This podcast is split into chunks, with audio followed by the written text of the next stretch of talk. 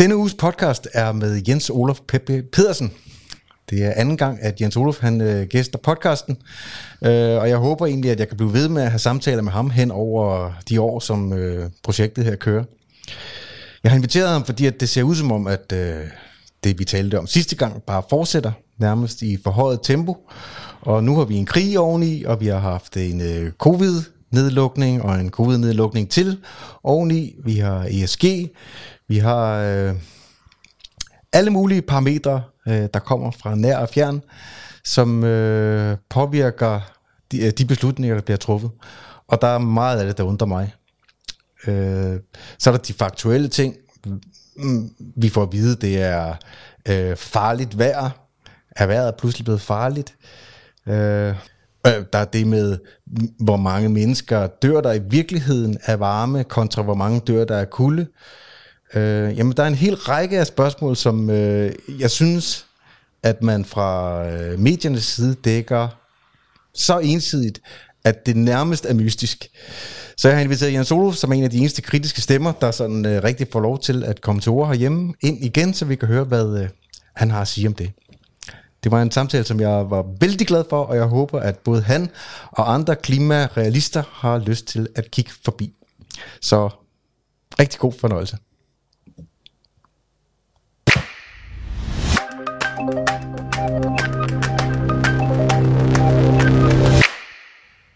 Jens Olof, så er du tilbage igen. Ja, jamen tak for invitationen. Og, og velkommen. Dejligt, du gad at komme tilbage. Øh, det må betyde, at øh, du synes, mit selskab var værd at dele sidste gang. Og sidste gang vi sås, øh, der øh, øh, lykkedes det mig at øh, få stillet kameraet på mig på en måde, hvor man slet ikke kunne se mig på, på den video eller podcast, ja. vi fik. Øh. Det har jeg så i kølvandet på, fordi jeg blev så hissig over, at øh, jeg nu endelig havde fået dig herind. Øh, og at jeg så kiksede med det tekniske. Så nu har jeg installeret sådan nogle skærme her på øh, mit kontor. Det kom direkte i kølvandet på, på dig. Øh, så nu ved jeg, at jeg ser godt ud på kameraet. Jeg kan se, at du ser godt ud. Øh, ja. Nå, Så det, det er ikke mig, der er blevet uskarp Nej, den her gang. nej, så. nej. Så nu ser vi godt. Nu, det ser ud som om, vi begge to ser godt ud i hvert fald. Ja, jamen det er rigtig spændende at være Ja. tilbage her. Ja, og jeg har inviteret dig tilbage, fordi at jeg synes, at vi skal tale øh, mere om klima, og ja. mere om alle de mærkelige øh, tendenser og øh, ja, mærkelige ting, der sker rundt omkring i verden. I hvert fald for mig, igennem mine øjne. Øh, det virker som om, at der er sådan en ensretning i både mediebilledet og det politiske billede, den måde, man øh, kører frem med en dagsorden, som øh, nærmest, nærmest, og det ser ud som om, at der er nogen, der både kommer til at fryse eller øh, sulte øh, hen over vinteren i Europa, øh, kører man bare fortsat frem med en dagsorden, der hedder grøn omstilling, selvom at der ikke er øh, noget, altså i, i hvert fald i min optik, det ser ikke ud som om, der er en synlig løsning med de nuværende grønne løsninger for at dække energibehov. Øh, jeg synes, det er mærkeligt, det der sker med energipriserne. Så jeg synes, altså jeg, jeg er jo først vågnet op sent ja, i mit liv. Øh, jeg synes, det er underligt, at man har øh, lagt alting an på russisk gas. Eller, øh, altså man har lagt øh, det der egentlig, altså man kan sige på en side af energi, øh, forsyning eller energipolitik, at man ikke har håndteret det som sikkerhedspolitik i, i et eller andet omfang. Så jeg leder efter nogle svar på, hvad pokker er det, der sker? Altså, hvad er det, der løber afsted med mennesker? Og, og hvorfor er det der sådan? Og hvorfor er der ikke nogen, der udfordrer det? Og Hvorfor er du ikke på fjernsynet hver uge og taler... Øh, eller Bjørn Lomborg er på fjernsynet hver uge og taler... Øh, dem, der taler for den retning. Altså, det er som om, det ikke, det er, som om, det ikke bliver udfordret. Det er som om, der ikke er nogen, der enten tør eller må, eller... Jeg tror nok, der er nogen, der tør, men det er som om, det slipper ikke igennem den gateway i medierne, som gør, at det bliver positioneret og, og får lige så meget plads i, i vores bevidsthed. Så, så, så ligesom vi talte om sidst, vi, har børn, der vokser op og er klimaangste. Øh, fordi de får sådan en ensidig besked at vide, at verden går under lige om lidt, det hele brænder. Ja. Ja. det hele brænder. At det er jo frygteligt. Altså og, og unge par, der ikke vil sætte børn i verden, så falder befolkningstallet, og det, er jo, det falder jo i forvejen af alle mulige andre grunde. Der, der er mange ting, der undrer mig i hele den der ligning, øh, hvad det er, vi har gang i, både som samfund og som øh, politikere, og som virksomheder og som øh, mennesker. Og det virker som om, at vi kun må høre en side af den her klimasandhed, eller klima, sandheden om klimaet, eller hvad skal vi sige. Så det ja. håber jeg, vi kan Ja. tale lidt om. Ja, jamen, det var mange ja, emner. Ja, ja, ja, ja, ja. Det rumsterer i hovedet på mig, Ja. og det tror jeg, det gør på rigtig mange mennesker. Altså, Ja, jeg- men jeg- det gør det, og Ja. det kan man jo også se på øh, nogle af de undersøgelser, der er blevet lavet internationalt, som viser, at rigtig mange unge er, er ikke bare bekymrede, de er meget bekymrede. og, øh, og, og også så bekymrede, så mange af dem har fået en opfattelse af, at, at verden går under på et tidspunkt i deres levetid.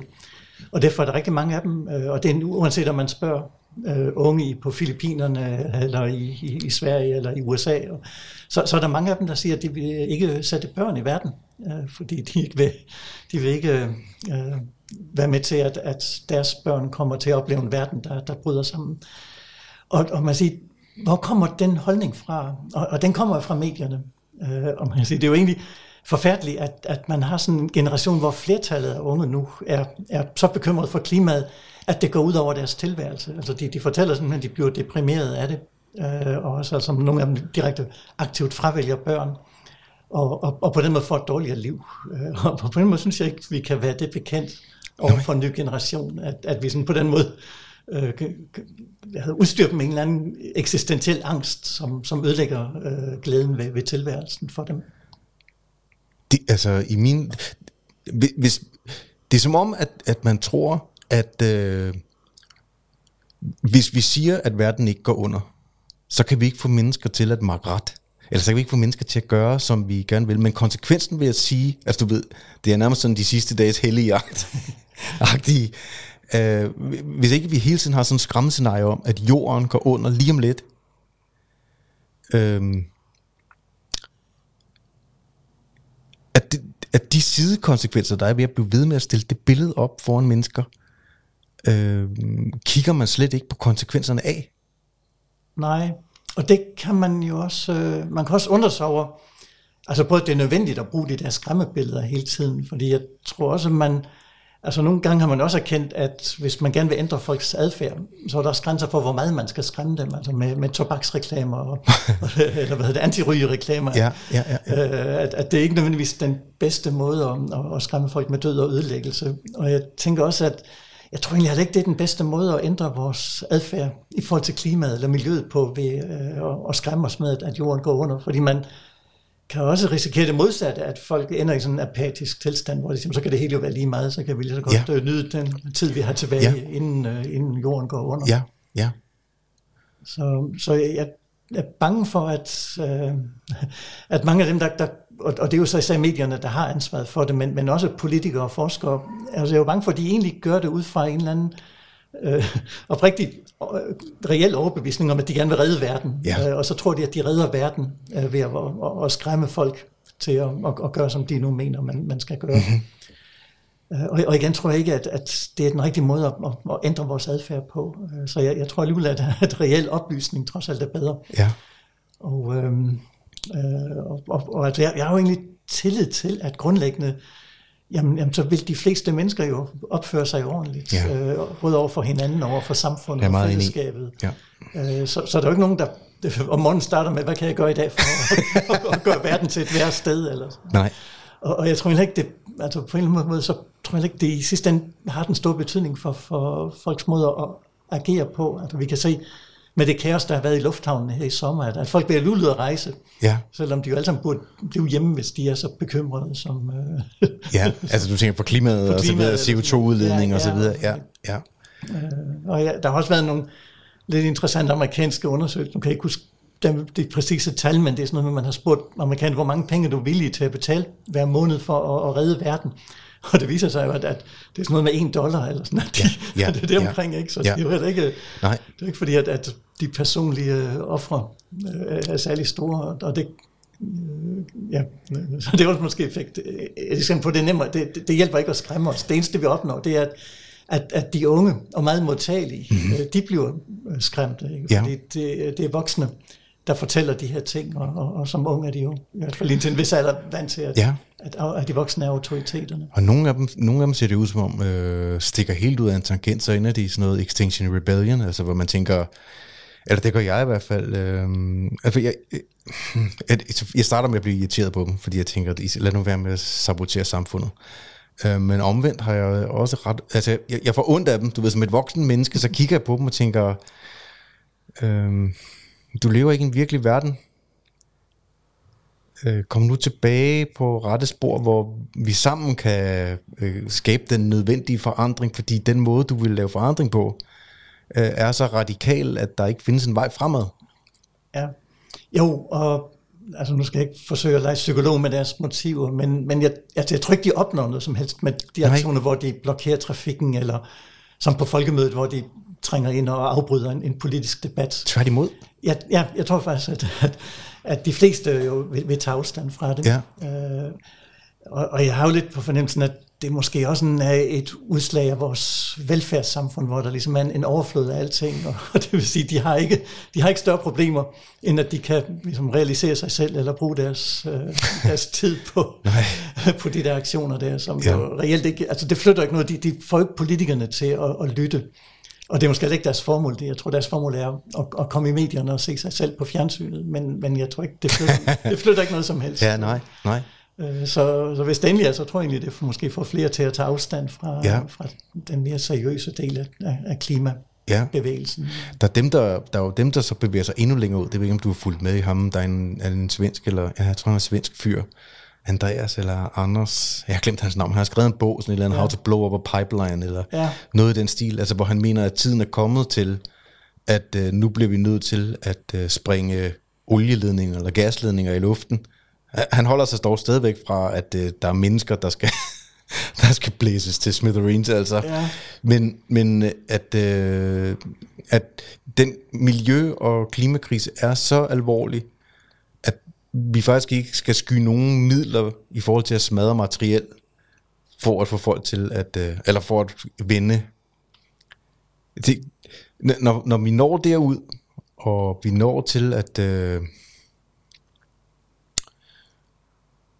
Altså, jeg ville jo nærmest have forestillet mig, som et voksen menneske, ville jeg forestille mig, at der var nogen, der havde taget fat i ham fra politiets side med det samme og havde sagt, kan vi ikke lige snakke med dig, vi skal lige... en radikalisering. altså, når man forstår, altså, og det, han kan jo sagtens være en flink fyr og alting, men der er jo noget, altså, der er jo en, der er jo en grundlæggende mangel på respekt for sammenhold og samfund og os alle sammen, hvis man tror, at man kan ødelægge institutioner og infrastruktur i den hellige sags navn. Ja. Jo, men og, og nogle af de der Extinction Rebellions er jo også på vej derud. Altså grundlæggeren af Extinction Rebellion, Roger Halland, han har jo, altså han blev konfronteret med, at nogle af deres aktioner faktisk bringer menneskeliv i fare, når de blokerer trafikken, fordi der har været eksempler på ambulancer, selv med blå blink, der ikke kunne komme Absolut, igennem. Ja. Uh, og han siger, jamen, om der så var et døende menneske i den ambulance, så skulle den ikke få lov til at komme igennem. Så der viser det også, at de sætter faktisk deres sag højere end, end menneskeliv.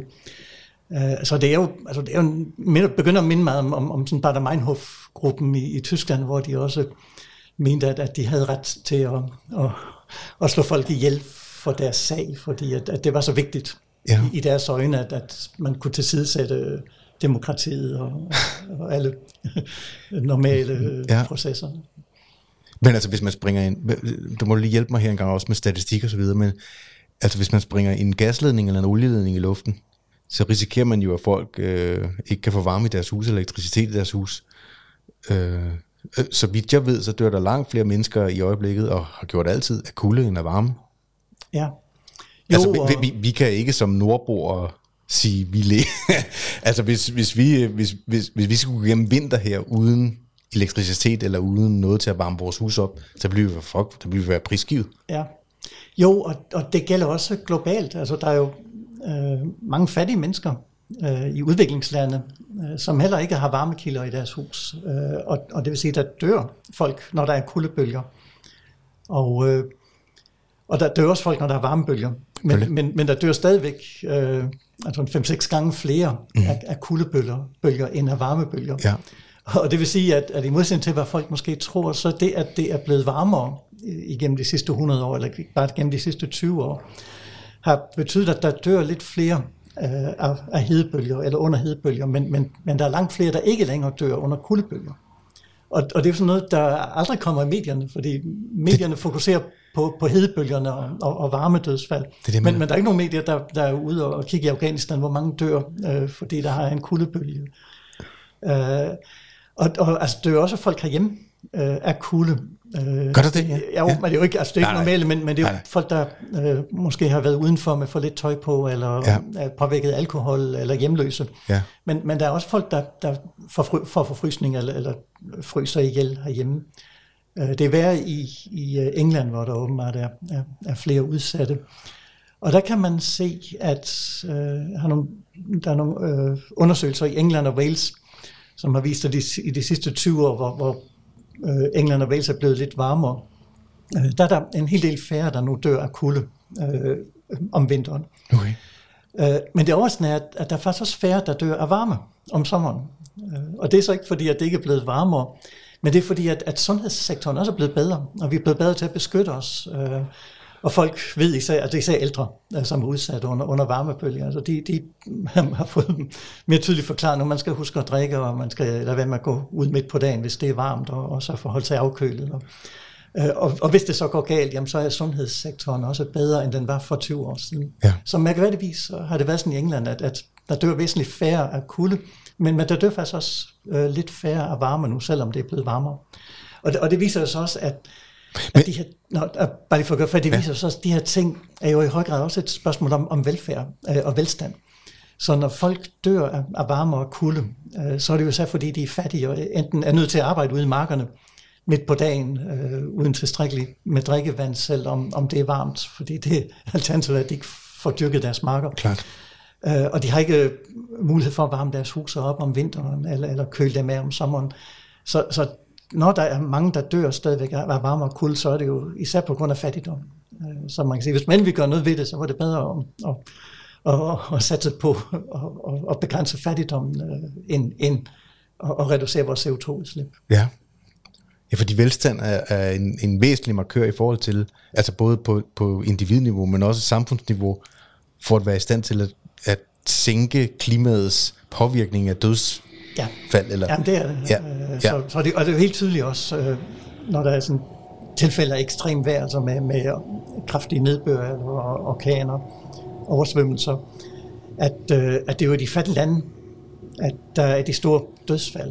Og det er simpelthen fordi, der ikke er det civile beredskab, og, og, og de, dør, eller de dør også fordi, de, de har en dårlig boligstandard, og husene kan ikke øh, holde til det, eller man forstår ikke, for må ikke at evakuere dem i tide. No. Så selv de der meget kraftige, der rammer, orkaner, der rammer USA for eksempel, det er jo ofte under 100 mennesker, der dør i sådan en orkan. Ja, ja. Hvor den i, i, i et tilsvarende tæt befolket fattigt land jo vil formodentlig dræbe tusindvis. Men der er to, der er to ting også i, for, i, i, for, altså, i, i øh, forlængelse af det, vi taler om her. Er det blevet varmere Altså, lad os sige for 20 år siden, eller for min barndom, jeg, jeg er vokset, jeg, jeg er født i 74, så jeg husker min barndom i 70'erne og 80'erne, som der havde vi dejlig varme sommer, og når det var 25 plus, altså du ved, hvis det var mellem 25 og 30 grader, så var vi jo alle sammen lykkelige, fordi vi kunne rende rundt uden t-shirts, øh, eller bare i badebukser med haveslangen kørende, og smide en vandballon og så videre. Øh, der var kold is, og man kunne være heldig, der kom en cola med hjem i øh, indkøbskuren fra, fra ens mor kom fra arbejde. Altså, men i dag får vi at vide, nu sidder vi jo begge to i shorts i dag, fordi det er dejligt varmt her i august, øh, får vi at vide, at det er farligt vejr. Ja. Altså, det, er, er det blevet varmere på en måde, hvor det er farligere at være dansker fra, siden 70'erne eller 80'erne? Nej, nej, det er det ikke. Uh, men, men altså, det er blevet varmere. Ja. Men altså, det, det vi der kan der farligt være, det vi sådan, til det at kalde sommer. Eller sådan. Ja, så det, det, det, det, det mener. Det er, sådan, jamen, det er jo lidt ekstremt. Altså, i, lige netop i, i den her weekend, der blev der for det meste af landet udsat et varsel om, om farlig vejr. Og, og det, man har en skala, der går fra, fra voldsomt vejr, og så har man farlig vejr, og så har man meget farlig vejr. Okay. Så man udsendte faktisk et, et varsel om, om farligt vejr, som sådan er, trin 2 på den her tre skala. Og det galt fra, fra torsdag aften til, til mandag aften. Og, og det var simpelthen på grund af, af, af temperaturer, der kom op over 28 grader. Og, og der vil sige, at de fleste mennesker kan godt finde ud af at håndtere det og, og undgå at, få problemer. Jamen, de fleste af os har jo taget på altså nu, charterferie, eller, eller du ved, rejse til varme lande og så videre, ja. hvor, det, hvor det er rask væk af 35 eller 40 grader. Jeg har engang været i Tunis, hvor det var 45. Ja. Altså, der, der, var det, der, der var det virkelig varmt. Altså, men der er jo der er langt spænd fra det i 28 grader herhjemme, og vi synes, det godt kan være lidt lunt at gå rundt, ja. men til hvor det er reelt, hvor, hvor det føles som om, at det er et problem, ikke? Ja. Ja, Eller hvad? Så, ja, ej, men altså, jeg, jeg ved ikke, hvad jeg skal sige, men, Nej. men, men det, altså, det, det virker ekstremt, at begynde at kalde det farligt vejr, ja. at, at og det er bare, temperaturen er 28 ja. grader. Og, og, og det mærkelige er, at, øh, at eller ikke det mærkelige, men, men altså, mennesket er også tilpasningsdygtigt, så, så sommerne øh, nu er varmere end, end, end i din ungdom. Men, men det har vi også ventet os til. Hvor meget varmere, Jens Fluff? Ah, det kan jeg ikke huske, altså, men øh, altså, hvis vi ser over de sidste... Jeg synes jo ikke, at juli, jeg synes ikke, at juli har været særlig varm. Nej, men, men det er så også, fordi vi, vi har også ventet os til, okay. at, at sommeren er blevet varmere. Øh, så vi havde for nogle år siden, havde vi faktisk en sommer, alle gik rundt og talte om, var en, en rigtig dårlig sommer, og det var koldt, og det regnede osv. Men i forhold til for 20 år siden, så var det faktisk en ret gennemsnitlig sommer. Nå, okay. men, men vi har vendt os til, at, at sommerne er varmere, og, og vi kommer også godt lide det. ja. altså, det viser også, at man kan se det i USA, når folk går på pension, altså de flytter jo alle sammen sydpå til Florida, altså, mm. så de flytter jo ikke til de kolde Til Nebraska. uh, så Øh, jo, jo, så det er, det er blevet varmt. Jeg kan ikke lige huske, hvor meget siden 70'erne, men, men altså i den tid, vi har målinger for i Danmark, mm. og det er jo så tilbage i, for 150 år siden cirka, mm. øh, jamen der er det blevet omkring 2 grader varmere. Øh, så i forhold til det globale gennemsnit på omkring 1 grad, jamen så er vi faktisk et hotspot, hvor det er blevet, øh, hvor, hvor det er blevet væsentligt varmere end, end, end i resten af verden. Er der nogen forklaring på det? Nej, nej, det har jeg ikke. Øh, altså, man, man kan se, at der er nogle områder, der er blevet lidt køligere, men, men den der opvarmning er jo meget uens fordelt. Øh, så det er jo ikke, det er ikke sådan, at, at når den globale temperatur stiger, det så selvfølgelig ikke stiger lige meget over det hele. Så der, der er nogle områder, der er blevet varmere, der er vi faktisk et af de steder, hvor, no. hvor temperaturen er steget mest. I, I mange år var det et mysterium, for eksempel, at, at Grønland blev, blev faktisk køligere og køligere, og det er så ændret sig inden for de sidste 10-15 øh, år. Men, men, men på en måde er det jo ikke sådan en, en, en, en generel tendens, eller der er en generel tendens, men, men der er rigtig mange regionale forskelle. Okay. Og hvad, med, hvad når du siger det der med orkaner i USA og så videre, altså er der, det hører man det, og læser man jo tit. Der er flere og flere af dem, og de bliver voldsommere og voldsommere, og vi, altså nogle gange i medierne, så skriver de jo nærmest som om, at det er den sidste tid, vi går i møde, fordi vejret bliver så voldsomt, at det hele bliver raseret ja. af, af voldsomt vejr, hvad det så end er. Er, er, er, er der hold i det? Altså, er der flere og flere af det? Eller? Nej, nej, det er der ikke. Uh, man næsten sige tværtimod. Og, øh, og, men her er vi så heldige, at vi faktisk har en, en god statistik, fordi at de orkaner, der har ramt USA, altså dem, der er mange orkaner, der bliver ud over havet, som ikke går i land. Okay. Men dem, der er gået i land, dem har man trods alt øh, haft styr på siden omkring 1850. Okay. Og, og øh, uanset hvordan man, man tæller de der orkaner, så er der altså ikke nogen tendens til, at, at der hverken kommer flere orkaner eller voldsomme orkaner. Der er en tendens til, at der er sådan nogle perioder øh, over årtier, hvor det går lidt op og, og går lidt ned igen. Men, øh, men, men der er ikke noget, der tyder på, at fordi klimaet er blevet varmere, øh, så er der kommet flere orkaner i USA. Og det er så i modsætning til det indtryk, jeg tror, folk har, hvor, hvor, hvor vi måske fokuserer mere på, når der endelig kommer en orkan. Øh, der var jo en, en meget voldsom orkan, øh, som ramte New Orleans øh, i 2005, tror jeg det var. Ja, ja. Det var faktisk ikke engang en specielt voldsom orkan, det var en, en kategori 3, hvor man går op på kategori 5 som det voldsomste. Mm-hmm. Men den forrettede ret store skader, øh, fordi den ramte byen, og, øh, og, og man opdagede, at man havde ikke vedligeholdt de diger, der beskyttede byen øh, tilstrækkeligt i, i, i mange årtier der. Okay. Øh, fordi en del af byen ligger faktisk under, under havets overflade, og, og det er sådan lidt en, altså, det er også en lidt underlig ting at bygge en by, der ligger under, under havoverfladen, men det er sådan en historiske årsager til. Ja. Øh, så, så når oversvømmelsen blev så voldsom, så var det også et, et altså også fordi man havde forsømt øh, digerne, og så havde man også, men også man havde fjernet nogle af de mangroveområder, øh, eller bevoksede områder ud mod kysten, som normalt dæmper effekten af en, en, en, en orkan, der kommer ind. Og så gik der rigtig mange år, hvor der ikke var nogen voldsomme orkaner. Øh, så det var først sådan hen i, i 2017, 18 eller det omkring, at der kom nogle nye kraftige okay. orkaner. Og, og de fik så en enorm medieopmærksomhed, fordi nu kunne man igen se effekten af den globale opvarmning, og nu rammer de her voldsomme orkaner USA. Men, men det mest underlige var faktisk, at man havde en, en periode på over 10 år, hvor det ikke var en eneste voldsom orkan. Men, men det, det blev ikke en mediehistorie. Fordi der er jo ikke en, en, man kan jo ikke lave en nyhedsudsendelse. Der, der skete ikke noget. at nu har der endnu et år det ikke været nogen orkan. Eller Nej. Og, og på den måde er problemet, at der er jo hele tiden øh, usædvanligt vejr et eller andet sted på kloden.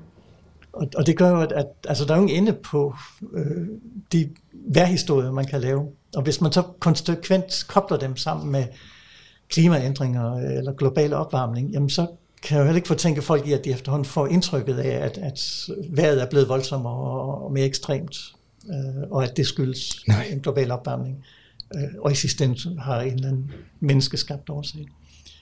Og, øh, og, og det er også derfor, det er så værdifuldt med de der meget lange tidsserier, som jo er nødvendige for at kunne vurdere, om, om et enkelt usædvanligt år øh, er usædvanligt, hvis vi sammenligner med historien. Øh, og, og det er jo det perspektiv, som altid går tabt i nyhedsformidlingen, hvor man fokuserer meget på lige den konkrete oversvømmelse, eller den konkrete hedebølge, eller tørkeperiode. Man får ikke sat det i perspektiv til det lange, altså for, for, for, for, så man øh, kan se... Ja, Ja, og altså for eksempel her i, i, i den her sommer har der jo været usædvanligt tørt i Europa. Altså vi har mange floder, øh, hvor ja. vandstanden er usædvanligt lav. Ja, ja, og, sådan. ja. og, øh, og, og øh, der har været rigtig mange eksperter, og også nogle klimaforskere, som har været ude med det samme at forbinde, men nu kan vi se den globale opvarmning, og nu har vi endnu et tegn på, at, at vi nærmer os øh, dommedag eller, eller den store katastrofe. Men, men, men altså, der har også været undersøgelser inden for de sidste par år, hvor man har set på på tørke i Europa gennem, øh, altså helt tilbage til 1870. Mm-hmm. Så vi har faktisk 150 års meteorologiske målinger, som kan bruges til og, og konstruere sådan et, et mål for, hvor tørt har det været. Og det er sådan noget med at se på, hvor meget har det regnet, øh, hvor meget nedbør har der været, hvor varmt har det været osv. Og, og der har simpelthen ikke været nogen tendens øh, i Europa øh, til, at det er blevet mere tørt øh, gennem hele den her periode. Og der er også nogen, der for eksempel har fokuseret på bare de sidste 50 år, hvor det jo tydeligvis er blevet varmere i Europa. Og igen er, er der ikke nogen tendens, øh, som man har kunne identificere i hvert fald i, i dataene. Så, så det vil sige, at, at vi kan godt, vi kan godt bilde os selv ind, at, at, øh, at, at, at, at, at tørken, at Europa bliver, vejret i Europa bliver mere og mere ekstremt. Mm-hmm. Men, men hvis man ser på det over en, en periode på 50 eller 100 år, så er der altså ikke belæg for at konkludere det. Så, så der vil altid være usædvanlige år. Men sig mig så engang, altså hvorfor gør man det så? Øh, sælge aviser, ja, sælge teknologi, altså sine løsninger som virksomhed, altså, der kan være få mange, vælgere? Altså, jamen, jeg tror, det kan være en kombination af, af mange motiver der. Okay, ja. øh, altså det, det er klart, altså jeg nogle gange undrer, altså det, det er klart, der er nogle selvudnævnte klimaeksperter, som sådan bliver spurgt, øh, og de er sådan meget hurtige til at konkludere, jamen nu kan vi igen se, at verden er blevet varmere, og nu har vi konsekvenserne af det, og nu er der øh, bønder, der, der mister øh, deres høst eller øh, får et mindre udbytte osv. Øh, og, og altså deres motiv kan jo, altså det kan også være et, et, et, et primitivt motiv, kan men være gøre sig selv interessant, øh, og, og hvis du gerne vil i medierne, så er det også måden at gøre det på. Ja, okay. Du kommer jo ikke i medierne ved at sige, at, at der er ikke er noget problem, og det er ikke usædvanligt. Eller, jo, det er usædvanligt, men, men det er ja. ikke et tegn på en tendens til, at, ja, den... at, at klimaet bliver mere, mere ekstremt. Mm. Og så tror jeg, at mange politikere har jo også en, en dagsorden, hvor de gerne vil fremstille sig selv som grønne og klimabekymrede, og, og vi gør noget ved det. Og, og den dagsorden tror jeg, de fremmer, når de også kan pege på, jamen der kan I bare se alternativet til at følge vores politik, det er, at så bliver det endnu værre, øh, end, end, end det vi har set. Øh, og, og jeg tror også, altså medierne altså lever jo også af, at der, der skal være breaking news, og der skal være nyheder, og, og, og de her ekstreme vejrbegivenheder, det er, altså det er jo godt stof, for det er øh, interessante nyheder. Ikke? Og, og i modsætning måske til for i 70'erne, hvor, hvor nyhedsformidlingen var noget langsommere, så er der jo ikke et sted i verden, hvor der ikke er et mobilkamera hele tiden. Nej. Så det vil sige, at de der billeder kommer jo også jorden rundt på, på meget kort tid. Og, ja. og det vil sige, så snart der sker et eller andet usædvanligt et eller andet sted på kloden, jamen, så er det med det samme i, i vores nyhedsfeed. Det ved vi det alle sammen med det samme. Ja. Hvor, hvor tidligere måske, hvis der var en, en orkan i Filippinerne, så ville det få sådan en lille notits et eller andet sted i en avis, at, at ja. øh, der skete det. Så, så, så, så det, der kan, kan være på spil også, det er, at vi har, fordi vi får mere information hele tiden alle steder fra. I stedet for at vi bare, som i gamle dage, fik det fra, vi boede på Sjælland, så bekymrede man sig om Sjælland, og så en lille smule stor politik rundt omkring. Altså, ja. Men nu ved vi, hvad der sker i Bangladesh, og nu ved vi, hvad der sker på Filippinerne, og nu ved vi, hvad der sker i Moskva, og nu ved, altså, og at den måde, så bliver hovedet ligesom fyldt op med at sige, der, der er jo voldsomt vejr over det hele, og det har der ja, altid været. Ja. Jo, og der er jo også, altså, der er også andre katastrofer med hungersnød, og, og, og folk, der sulter, og, ja. og, og krig, og, og, og andre naturkatastrofer. Og, og det bliver også formidlet mm. øh, til os meget hurtigt. Og hvis det så hele tiden, hvis det så hele tiden bliver i talesat som endnu et eksempel på den globale opvarmning, eller konsekvenserne af den, øh, jamen så kan jeg da også godt begynde at følge især de unge der, der, der bliver skræmt af det. Ja, ja. Altså, ja, det er svært lige at gisne om motiverne. Jeg har også selv siddet og tænkt derhjemme, du ved, i øh, stille stunder om aftenen, om, om der er nogen kobling øh, imellem, hvad der sker, og den måde, det bliver formidlet til os på. Øh, og det er ikke fordi, altså, som, som øh, vi talte om sidst, altså, det er ikke fordi, jeg som, så jeg er ikke i tvivl om, at øh, verden bliver varmere. Og jeg, jeg kan være i tvivl om, hvad årsagerne til det er. Vi, vi ved, at CO2 er en, øh, en faktor, og vi ved, at mennesket bidrager til CO2. Men som vi også talte om sidst, vi har ikke, vi har ikke, et, vi har ikke et ekstra klima, vi kan måle på. Altså der er, der er kun det klima, der er. Derfor kan det være svært at lave reel forskning og være sikker på, at øh, de modeller, man laver for det, rent faktisk er, øh, vir, altså, er den virkelige virkelighed. Ligesom vi fandt ud af, at de modeller øh, med noget så øh, eller som i hvert fald synes mere simpelt corona, som vi jo gået gennem de sidste to og et halvt år, at mange af de modeller, man lavede til at starte med, eller også mange af de modeller, som man havde til sidst i den periode, var fuldstændig fejlagtige. Altså det er det samme, øh, vi må sande, at sådan er det også med øh, klimamodellerne. Altså de er per default, kan, tager de ikke højde for alting. Men jeg har tænkt på, om der er sammenhæng mellem du ved, økonomien, verdensøkonomien og den måde, øh, vi har fjernet os fra guldstandard, og alting er baseret på gæld, så du ved, lidt ligesom i nullerne, der havde vi globaliseringen, hvor alting skulle globaliseres, vi talte om globalisering, og så havde vi i tierne digitaliseringen, og nu har vi så i 20'erne, og nu er det så, øh, nu skal alting være grønt, og eller hvad hedder det, øh, øh, den grønne omstilling og så videre. Altså der er et økonomisk incitament til at holde den gældsbaserede økonomi oppe, fordi man, man har hele tiden en mekanisme, der skal udskifte. Ja, forstår du, forstår ja. du hvad jeg mener? Altså ja. der, der, øh, at der er noget i det der med, at øh, det gamle system er ikke godt nok, så nu, nu sætter vi en masse mennesker til at udskifte, udskifte, udskifte. Den måde, så kan man holde en økonomisk model i gang ved, at... Øh, ja, jeg, jeg ved det ikke. Men du ved, for, nu fossile brændstoffer, selvom at vi er fuldstændig øh, øh, afhængige af det alle steder i verden, øh, øh, så forsøger man at skifte alting ud med grøn teknologi. Altså, det, du ved, så sådan en, et, et økonomisk incitament til også, at, øh, altså som løber afsted med mennesker, fordi vi kan, vi kan tjene penge på det, og vi kan, altså jeg mener ikke, jeg mener ikke at det er en ond, altså jeg mener ikke, jeg mener ikke, at det er en konspiration eller noget, men der er noget omkring det der med, at vi ser et nyt behov. Jeg har mange venner, der har virksomheder, det som jeg selv har, men har større virksomheder, som taler om i øjeblikket, at øh, hver gang de siger noget grønt, så køber folk, det er jo helt vildt. Altså i forhold til det bedste salgsparameter, de nærmest har i deres markedsføring, er, at, det, at hvis de siger, det er grønt, så, så er det bare godt. At, øh, at nogle af de der ting også løber afsted med os på en måde, som er ude af kontrol. Altså, som, og som, som jeg sagde før, øh, vi er afhængige af fossile brændstoffer på et niveau, som jeg tror, de færreste helt forstår. Altså, det, når jeg kigger på det, så ligner det, at 20% af vores energi er elektricitet, og det er så det, vi kan få igennem atomkraft, eller sol, eller vind, eller andre uh, energiformer, men alt muligt andet form for energi, vi har brug for i vores samfund, øh, plus produktion af, af plastik og dæk og cement og øh, hvad har vi? Altså er stål er fedtet ind i øh, behovet for fossile brændstoffer. Der findes ikke nogen måde på, at vi kan udskifte det der. Altså øh, det, de fossile brændstoffer i alt det der. At øh, selv hvis vi havde held med at udskifte alt elektricitet, så er det stadigvæk kun 20% af vores energibehov, som rent, rent faktisk bliver Forstår du, hvad det er? Ja, ja. Forstår du, hvad jeg siger? Ja. Så læser jeg den der Bjørn Lomborg, øh, på et tidspunkt lavede han, var det i 2020, hvor han lavede en uh, beregning, Man siger, jamen, øh, at Danmark øh, bidrager hen over de næste 80 år med øh, et, et CO2-regnskab, altså bidrager med CO2, der udskyder den globale opvarmning 23 timer eller 24 timer, eller hvad det er. Han skriver noget i den der stil, ikke? Altså, at, det er som om, at der er sådan en psykologisk mekanisme øh, et eller andet sted, som bare løber af sporet med os. Ja.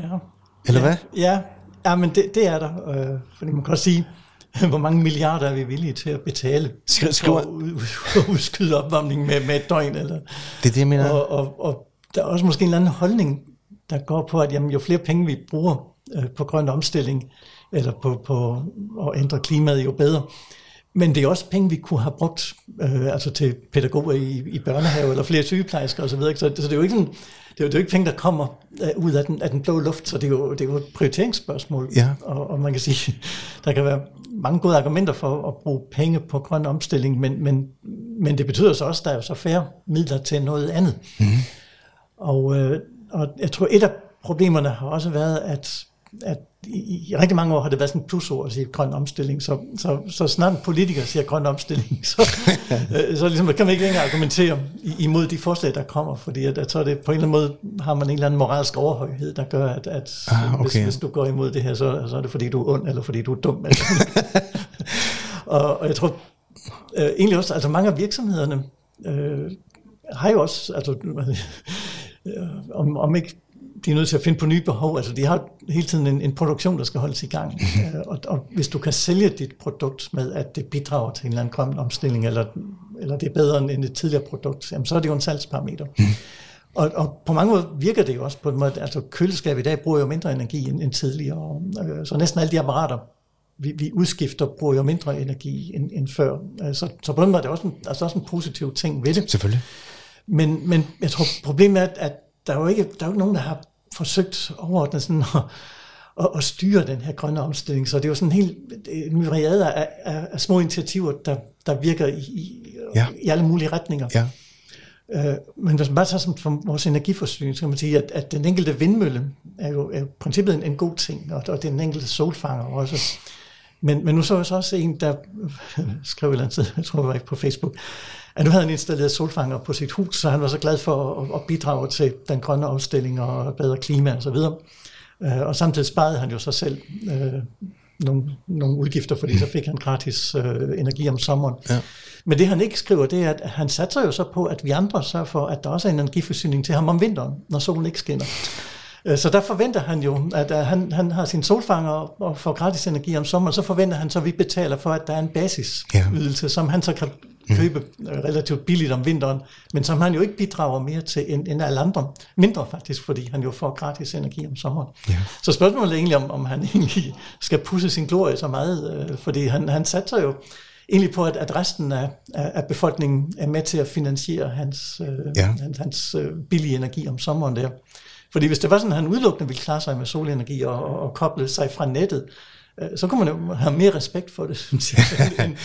Jamen, og, det, og det er jo så, eller hvad for at sige, det er jo også det generelle problem med, med mange af de, de der grønne eller vedvarende energikilder, at, at energien er sådan set vedvarende, men den er bare ikke stabil.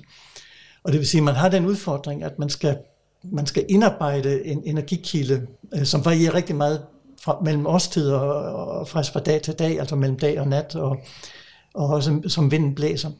prøv at sige det til. Altså, at, Altså, det vil sige, at, at altså, du har jo en, en altså et, det, det, vores energiforbrug er jo sådan nogenlunde konstant Ja. øh, året igennem. Altså, mm-hmm. Det er lidt afhængigt af, om vi skal køle eller varme osv. selvfølgelig. Men, men det vil sige, der skal jo være en, en, en basisenergiforsyning året igennem. Og, og problemet med en, for eksempel øh, hvis vi bare ser på elforsyningen, så skal produktionen fuldstændig passe til forbruget hele tiden. Altså der er jo ikke nogen steder i elnettet, du kan opmagasinere energi. Nej. Det vil sige, el- elværkerne sidder jo nøje og følger med i, hvor stort er forbruget. Og de har også sådan erfaringer for, at til juleaften, så tænder vi alle sammen forhånden på det samme tidspunkt, så det er sådan det maksimale forbrug, vi har.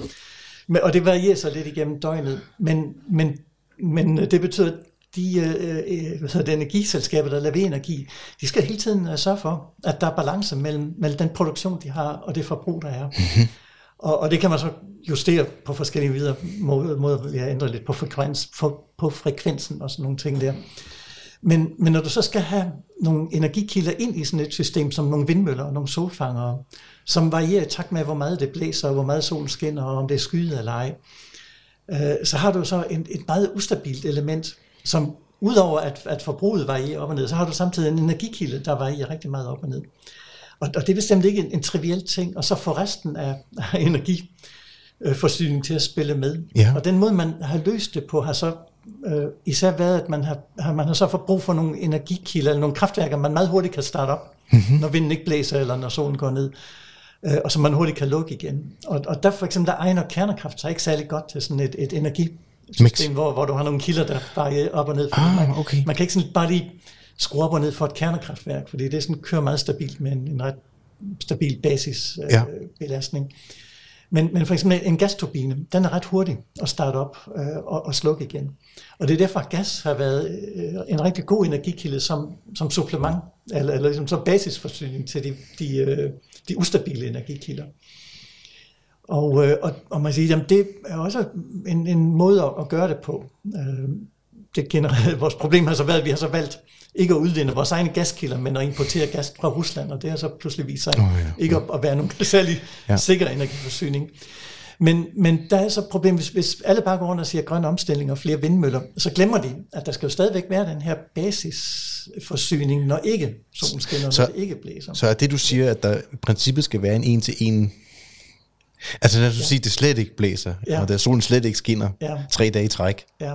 Ja, så skal du, Så skal der være en løsning, der, skal- ligger side om side med den grønne løsning, Ja. som kan tage over. ja, Så, det, så i virkeligheden så bruger man, for at det kan lade sig gøre, altså for at man skal være sikker på, at der er strøm i stikkontakten, så skal man udvikle begge løsninger på samme tid. Det vil sige, man har dobbelt pris, eller hvad? Ja, altså du har i hvert fald, øh, du skal have den, den dobbelte kapacitet Ja, øh, okay. i princippet, fordi der skal jo hele tiden være en reservekapacitet, som Ja. svarer til Ja. forbruget, når, når vinden ikke blæser. Forklar det samtidig, hvorfor man ikke har ville satse på atomkraft, altså ud over angst, og mm. der, man har været bange for, jeg tror at politisk, at øh, stemmerne ville forsvinde fuldstændig for ja, man sagde ja, atom. det, det tror jeg har været et politisk Det tror du? Ja, okay. Ja, det er i hvert fald ikke, I det tilfælde har man i hvert fald ikke lyttet til videnskaben, øh, så der har man, Nej. Der, der har man i hvert fald valgt nogle irrationelle løsninger ved at, at sige nej til atomkraft. Øh, Ja. Altså man kan sige, de lande, der lige nu har det bedst med til deres elforsyning, det er jo Frankrig og Sverige, som, som har en stor del af deres elproduktion fra, Ja. fra atomkraft. Og som du siger nu, så mener du på grund af Rusland? på grund og, af Rusland Ja. og stigende energipriser osv.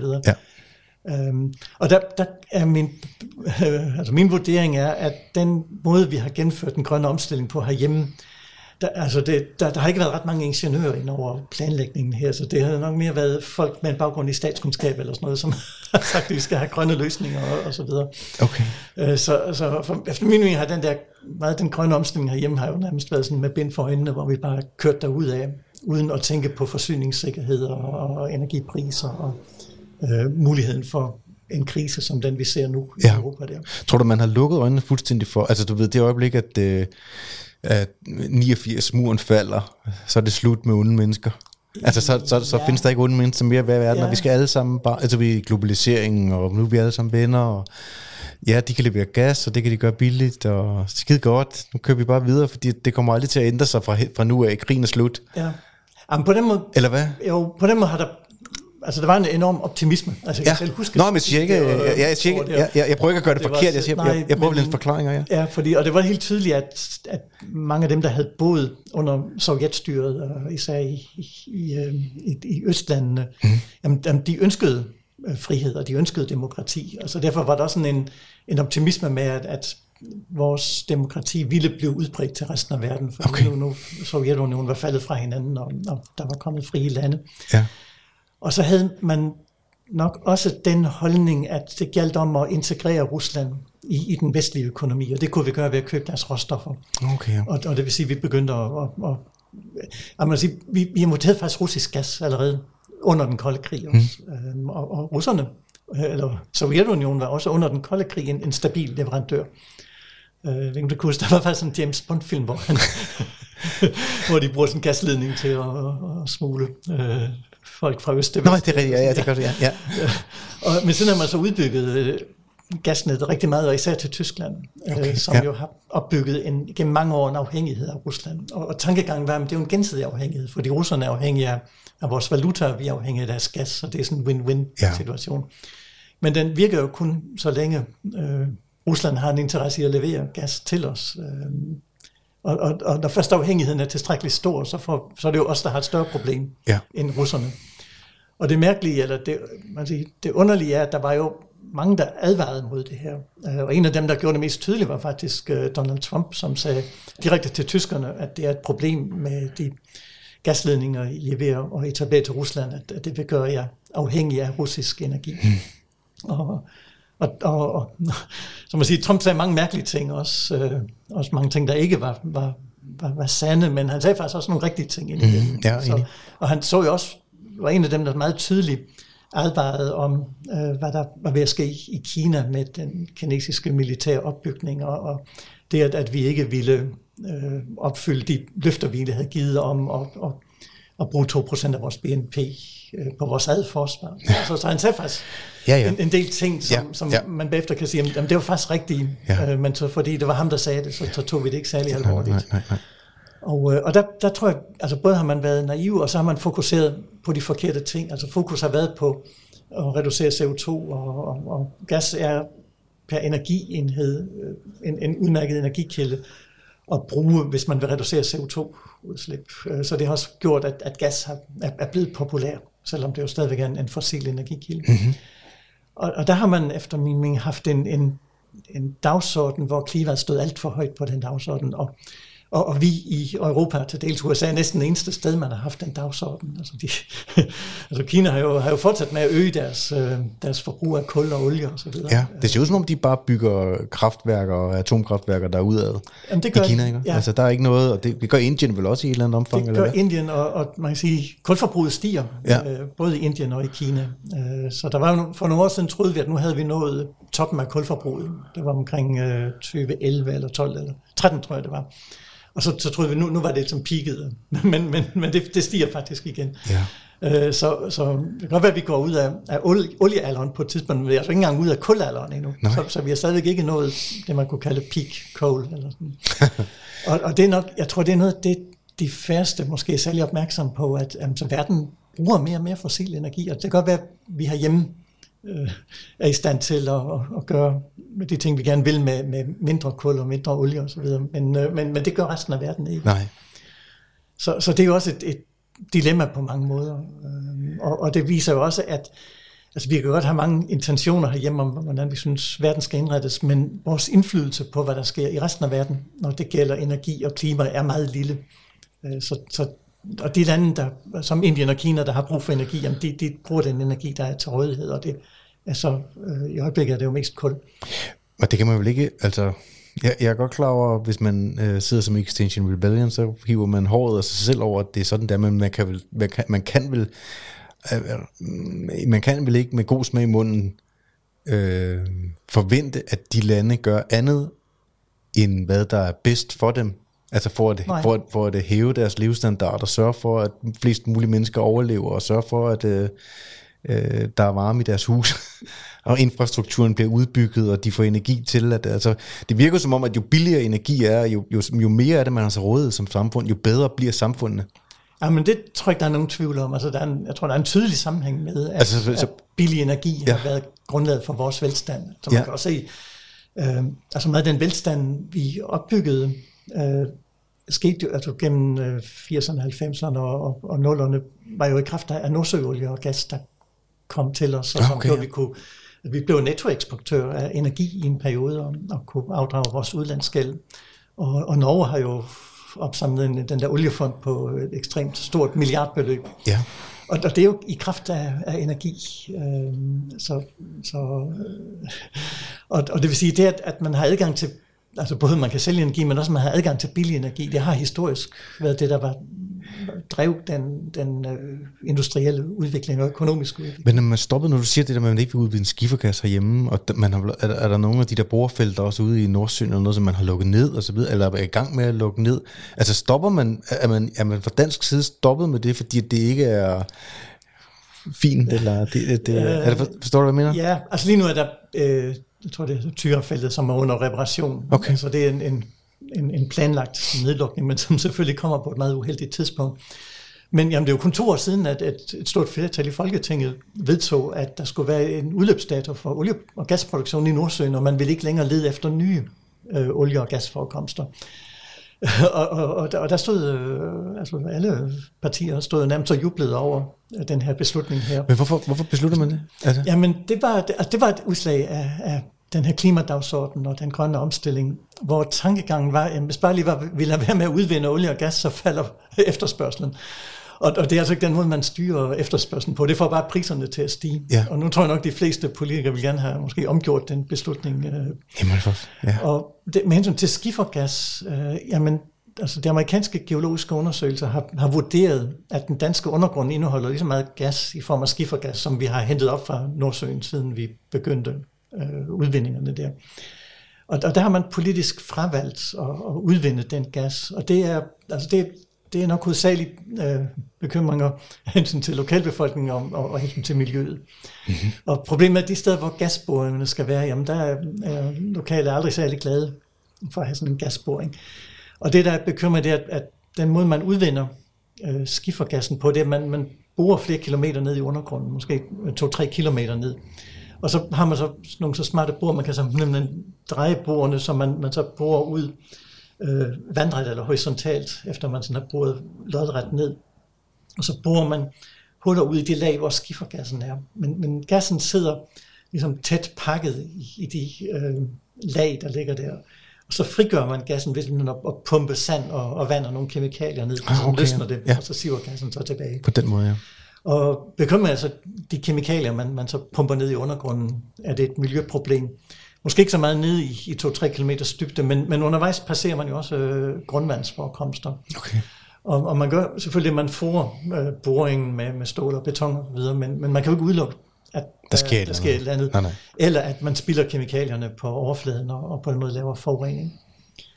Uh, og igen, altså man kan sige, USA har man jo så gjort det i årtier, og, og altså, USA er jo blevet netto gaseksportør på grund af det, og, og når, når USA har formået at, at reducere deres CO2-udslip gennem mange år, så er det ikke fordi, de har været særlig gode til at spare på energien, men det er fordi, de har skiftet kulkraftværker ud med gasfyrede kraftværker. Okay, det er det.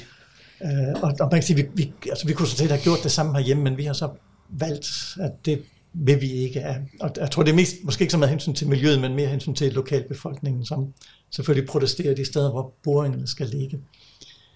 Det vil være det samme, hvis man skulle placere et atomkraftværk. Der vil altid være naboer til sådan et værk, som ikke synes, det skal ligge lige er klart. det der. Ikke? Nu havde jeg ham øh, i kølvandet på Dubai inden sidst, der havde jeg en øh, øh, fyr, en Rasmus Stoff Pedersen, som er atomkraftekspert, eller hvad Ja, skal man sige, så ja. ved i hvert fald en masse om atomkraft, som belærte mig i to timer omkring det. Øh, og efter den samtale, jeg havde med ham, var jeg jo endnu mere forvirret, fordi at det ser ud som om et moderne atomkraft, øh, eller øh, jeg ved så ikke, om de er helt færdigudviklet, men øh, han taler om atomkraftværker, som er på størrelse med en lastbil, altså eller la- lavet på en stor lastbil, og, og, og man kan seriekoble dem, så man kan på den måde øh, selv bestemme, hvor meget kapacitet der skal være i dem. De kan ikke nedsmelte. Øh, der er ikke noget på den måde farligt ved det, på den, Nej. som vi kendte atomkraft, eller det har der sådan, måske aldrig været i den vestlige verden, men vi så jo en ulykke i Rusland, som skræmte livet af alle mennesker, ikke? Ja. Øhm, ja, men det var nu nok mere, hvad hedder det? det var mere Sovjetunionen, der brød sammen. ja, ja, præcis. Men det der mener, ja, ja, ja, ja. Øh, så, så det viser, at det er en dårlig idé at have Ja. kraft i, i et system som, ja. som det kommunistiske. Men det jeg mener, det er, at, at der er meget, at meget af det, der, du ved, hvis der er modstand på noget, ja. at, at mange så, så bunder det i uvidenhed mere end at, eller i overtro, mere, Ja, mere end ja. at det måske er den virkelige verden. ja. Og, og der tror jeg, altså fremtiden er også, altså jeg tror, at atomkraft bliver decentral i fremtiden. Altså man får meget små enheder, Ja. som kan placeres øh, i nærmest i små byer. Ja. Ligesom man jo også har haft, altså man har haft atomkraft i, øh, i ubåde i, i årtier. Øh, så, Ja. så man siger, det vil være en, en oplagt løsning også Ja. til, til de store containerskib Det er det. at bruge øh, kernekraft til at drive dem frem i stedet for olie. Hvis vi havde haft dem i dag, så havde vi vel, altså med, i hvert fald med den del af det, som er elektricitet, ville vi ikke have haft et, et, en udfordring med gassen fra Rusland. Nej, nej, det vil vi ikke. Øh, så, så det er også altså et, et fremvalg, vi politisk har Ja. gjort. Og Ja. øh, helt tydeligt, også i Tyskland, hvor man jo politisk efter Fukushima-ulykken. Der besluttede Angela Merkel jo nærmest enhændigt, at nu skulle alle de tyske atomkraftværker lukkes og afvikles inden for en 10-årig periode. Gør hun det i direkte forlængelse ja, af den ulykke, ja, der er i det sker få måneder efter. Øh, og, øh, og, for, og for opbakning, sådan en bred opbakning rundt, alle siger, ja, øh, midt inde i Tyskland, hvor der ikke er nogen flodbølger. Ja, flodbølger og, og man har haft øh, årtiers erfaring med de der atomkraftværker uden, uden ulykker. Og, og det tror jeg, det gør hun jeg ved ikke om, det var svært at vurdere, om hun selv var overbevist, men, men det tror jeg, det gjorde hun helt tydeligt af hensyn til, til den folkelige opinion og, og den angst, som, som kom omkring atomkraft. Også fordi, igen, overdramatiserede man jo også den der Fukushima-ulykke, at, øh, at det var, jeg tror, det lykkedes at finde enkelt, som er død af stråling. Men, men altså, dem, der døde, de døde jo på grund af, at der gik panik i folk, og man evakuerede ja, ja. Øh, befolkningen og efterlod øh, syge ja. mennesker på plejehjem uden, uden, øh, uden personale. Og, øh, og, og der besluttede man så i Tyskland, at man, man ville afvikle sine atomkraftværker. Og det betød, at man øh, sidste år lukkede man tre af de sidste seks værker, øh, man havde. På trods af den krise, som øh, vi stod overfor med, med stigende energipriser. Og, og alt tyder på, at man vælger at lukke de sidste tre i år. Men vidste man allerede, jamen det er helt tosset. altså, vidste man allerede dengang, at der var stigende energipriser, eller det ja. kommer som udslag af Rusland, eller, nej, eller Ukraine, det, eller hvordan er det? Nej, det er ikke, det er ikke Ukraines skyld, det hele i hvert fald. Okay. Så, så energipriserne begyndte at stige allerede sidste sommer. Øhm, så de fleste ville have oplevet, at de har haft en stigende elpris. Hvad er årsagen til, at de stiger allerede sidste sommer? Ved man det? Ja, den, jeg tror, den enkle forklaring, og jeg tror også, det er den rigtige forklaring, det er, at der var så meget, der blev lukket ned under øh, coronanedlukningerne. Og så lige pludselig kommer industrier i gang over hele verden igen, mm-hmm. og der er en enorm efterspørgsel på produktion, øh, fordi der, der er ligesom sådan et op øh, eller der er akkumuleret behov. Ja. Øh, og det vil sige, at der er sådan rigtig mange ting, som har været svære at få, som pludselig skal produceres og transporteres. På den måde, ja. Og, og det betyder, at der pludselig kommer en, en stigende efterspørgsel på energi. Øh, og det er sådan alt fra kul, øh, olie og gas, som gør, at, at energipriserne stiger. Og øh, så kan man sige, det mærkelige er, at den der vindmøllestrøm jo egentlig burde være billig eller næsten gratis, men, men, men det er jo ikke det, der sætter prisen på vindmøllestrøm, fordi den følger selvfølgelig markedet. Så når elpriserne stiger, Øh, på markedet, så følger vindmøllestrømmen jo også bare med. Okay. Så der er, også, der er også nogen, der har tjent rigtig mange penge øh, på deres vindenergi. No. Men, men det, det tror jeg, det var det, der gjorde udslaget, at, øh, at den der kraftige vækst lige efter coronanedlukningen, hvor, hvor pludselig skulle alle i gang igen, øh, det, har, det har sat efterspørgselen højt øh, i vejret, og, og der, for, der har produktionen simpelthen ikke kunne følge med. Så det, det er sådan den, den kortsigtede effekt af det, eller den, den kortsigtede forklaring. Men så tror jeg også, der er også en, øh, der er også en, en mere langsigtet, øh, eller en, en langvarig tendens, hvor man i overvis ikke har investeret i, i fossile energikilder. Så på trods af, at man jo kunne se globalt, at jamen, forbruget vil fortsat være der. Altså, der er stadigvæk efterspørgsel på kul, og der er efterspørgsel på olie og på gas osv. Men, men, øh, men holdningen politisk, som jo også smitter af på investeringsselskaber og energiselskaber, det har været, vi skal ikke længere investere i nye, øh, øh, nye oliefelter og nye gasfelter og udvinde kul. Og, og der tror jeg, det er sådan den underliggende øh, lange tendens, som har gjort, at, at produktionen ikke har kunne følge med efterspørgselen. Altså når man ikke investerer i nye energikilder, øh, fossile energikilder, ja, jamen. Jamen, jamen så, så, så det ændrer jo ikke på, at efterspørgselen stadigvæk er der, men, men så øges priserne Nej. bare. Ikke? Nej, ja. og, og så nu, hvor der så udbryder krig mellem Ukraine og Ja, så har man jo så, det forstærker jo så effekten, øh, fordi jeg tror, i sådan en krigssituation, så begynder alle også at hamstre. Øh, man kan sige, hvis man er sikker på, at energiforsyningen er stabil, så kan man måske godt klare sig med lidt lavere øh, lagre. Men, men, øh, men når, når efterspørgselen øh, stadigvæk er der, og, og man kan se, at forsyningen begynder at blive usikre, så der begynder folk også at, at hamstre. Ja. Og, øh, og så har Rusland har jo også bevidst brugt øh, sine gasforsyninger som et, et våben i, i krigen. Mm-hmm. så, så man, vi siger hele tiden, at vi er ikke i krig med Rusland, men altså Rusland er i krig med os, så, og de bruger bare nogle andre midler. Det virker altså og, for at være helt fair, så virker det vel som sådan en slags, den vestlige verden har en proxykrig kørende med Rusland. Altså, ja, hvor, men det hvor, har vi, og, og vi, altså, vi har også brugt sanktioner, så vi har også et økonomisk våben. Ja, ja som, vi, som vi har ramt dem hårdt med, ja, altså og, i et eller andet omfang. Jamen, det, det har ja. vi, så jeg tror, det er i hvert fald, som vi kan se, økonomer, der vurderer, at, at sanktionerne virker. Øhm, nu er russerne måske vant til at, og sulte mere, end vi er. så, så, så jeg tror ikke, de gør oprør. Øh, og jo tyder det også på, at Putin stadigvæk er populær øh, i Rusland. Ja, jeg er ude over Rusland, men altså store dele af verden ude over Ja, ja, altså, ja, ja, ja, ja, ja. Altså, man siger, ja. øh, altså, der er jo ikke så mange demokratier i verden, så, så på den måde er vi jo en, en lille, lille øh, flok her. Ja. Og, øh, og jeg tror, resten af verden, de vil godt lige se, hvem det er, der vinder, inden, inden de beslutter sig for, hvem de skal holde med. uh, altså, vi, altså, vi, men vi forsyner jo også Ukraine med våben, og, og de bliver jo tungere og tungere og mere avancerede. Ja. Uh, så på den måde er vi også parat til at, at, at slås til sidste ukrainske soldat. Eller det, ja, det, altså på den måde kan man sige, det, det, det har jeg virkelig spekuleret på, det der med, man, at vi bruger 100 milliarder, altså fra den vestlige verdens side, sender våben til Ukraine. Altså hvis man sad i den anden ende og var dem, der var i krig med Ukraine, altså vil man ikke ret hurtigt få et problem med dem, der blev ved med at sende våben til ens fjender, eller ens, øh, ja. dem, man var i krig med. Jeg har virkelig svært ved at uh, se, at, at, det der, det, at det er et regnstykke, der, altså at man kan holde sig udenfor. Ja. Forstår du, hvad jeg mener? Ja. Hvis, hvis, hvis du var i nabostrid med en eller anden, der var en, der blev ved med at komme med tændstikker til din nabo, så han kunne sætte ild til din gård, ja. så ville du også have et problem med ham, der kom med tændstikkerne. Ja. Altså nu er det, det er jo mit, det er ikke sådan mit kompetence. Nej, nej, den er med på. Men, men, men, men det er også mit indtryk, at man har forsøgt sådan at balancere lidt, hvor, hvor offensive våben kan man give Ukraine. Ja, det er klart, klart uh, nogle antitankvåben, det er jo defensive våben. Ja, ja, selvfølgelig. Men når man begynder at give dem langtrækkende missiler, mm. uh, så begynder det måske blive et spørgsmål om, hvornår vi sådan mere ja, part ja. i krigen. Ja, for det har det, krige har det, det virker som om, at krige har det med, at altså hvis man kigger igennem verdenshistorien, de har med at sprede sig. Ja. Altså, ja, det er sjældent, vi ser sådan en krig, der bare, og så er det væk. Ja, altså, nej, det, det, det, det, er nok rigtigt, og de kan tage lang tid, ja. har det jo også vist sig. Ja.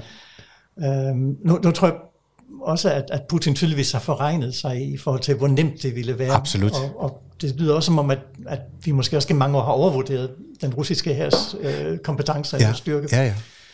Men, men det viser jo også, at øh, altså også hvor, hvor sårbare vi selv har været. Altså vi har jo også i mange år undladt at, at investere i vores eget forsvar. Lige pludselig har vi rigtig travlt med at... Ja, det er virkelig mærkeligt. Og, og, og man kan sige, det er lidt mærkeligt, at, at man kan sige, at de sikkerhedspolitiske analyser åbenbart har været så svage, at man ikke har haft det som et muligt scenarie, at, at Rusland kunne gøre de her ting, og ja. at det ville tro. Mm. At det, det er jo en trussel mod os, øh, hvis Putin vinder øh, krigen, fordi at, at der er en garanti for, at han stopper med Ukraine. Altså de baltiske lande vil jo formodentlig være de næste, der er i farzonen. Mm. Og, mm. Øh. Hvis, man, hvis man tror på, at han er, han, han, at han er ude på at uh, udvide territoriet, så hvis, man tror på den historie, så er det i hvert fald helt åbenlyst, at så er det ja. problematisk, hvis han vinder. Ja, jo, og, øh, og, og man kan sige, man kan så se på, om man har gjort nogle fejl i årenes løb, men altså, jeg tror, øh, jeg tror ikke, jeg tror ikke man skal skal regne med, at, at Putin har til hensigt øh, og, og, og sige, jamen, det var egentlig en dårlig idé, jeg gik i Ukraine nu, nu trækker jeg mig ud nej, igen. Nej. Ikke? Så, så jeg tror, han, han, han gør det, fordi han har til hensigt at beholde ja. nogle af de områder, ja, og også annektere dem øh, og, og gøre Rusland større. Ja, ja. Uh, og der, der tror jeg også af hensyn til altså både vores egen sikkerhed, men også sådan som, som symbolværdi over for resten af verden. Jeg tror også, det er vigtigt, at, at vi simpelthen hjælper Ukraine, mm. øh, så de ikke taber krigen. Det er meget enig med dig Øh, øh, men som direkte udslag af det, altså og, at det, at man, og det er jo forståeligt nok, kan man sige, en krigssituation, selvom at, jeg, jeg, jeg kan ikke lige helt regne ud med det der, men man har jo regler for krig. altså, men, øh, men at øh, man ikke må øhm, øh, bruge energi som et våben, men han bruger, eller de bruger, eller øh, de lader som om, de ikke bruger, men de gør alligevel, altså energi som en... Øh, som et våben mod den vestlige verden. Altså, de, de prøver vel at tvinge Tyskland til at uh, trække sig ud af NATO i, i virkeligheden, altså på, på den helt, altså man, hvis man tænker scenariet til enden. Øh, men det har betydet, nu, nu jeg talte med mine forældre øh, i løbet af sommeren, jeg synes, at, jeg synes, at min far sagde, at de havde haft et øh, energiforbrug i deres hus, og nu, nu må du ikke lige hænge mig op og have de naturgas måske hjemme ved dem. Jeg synes, at det kvartal, han talte om, der havde de øh, de sidste mange år betalt 1800 i kvartalet og det var så ændret til 9200 for et kvartal. Ja. Det blev lynhurtigt penge, som folk virkelig kan mærke. Ja.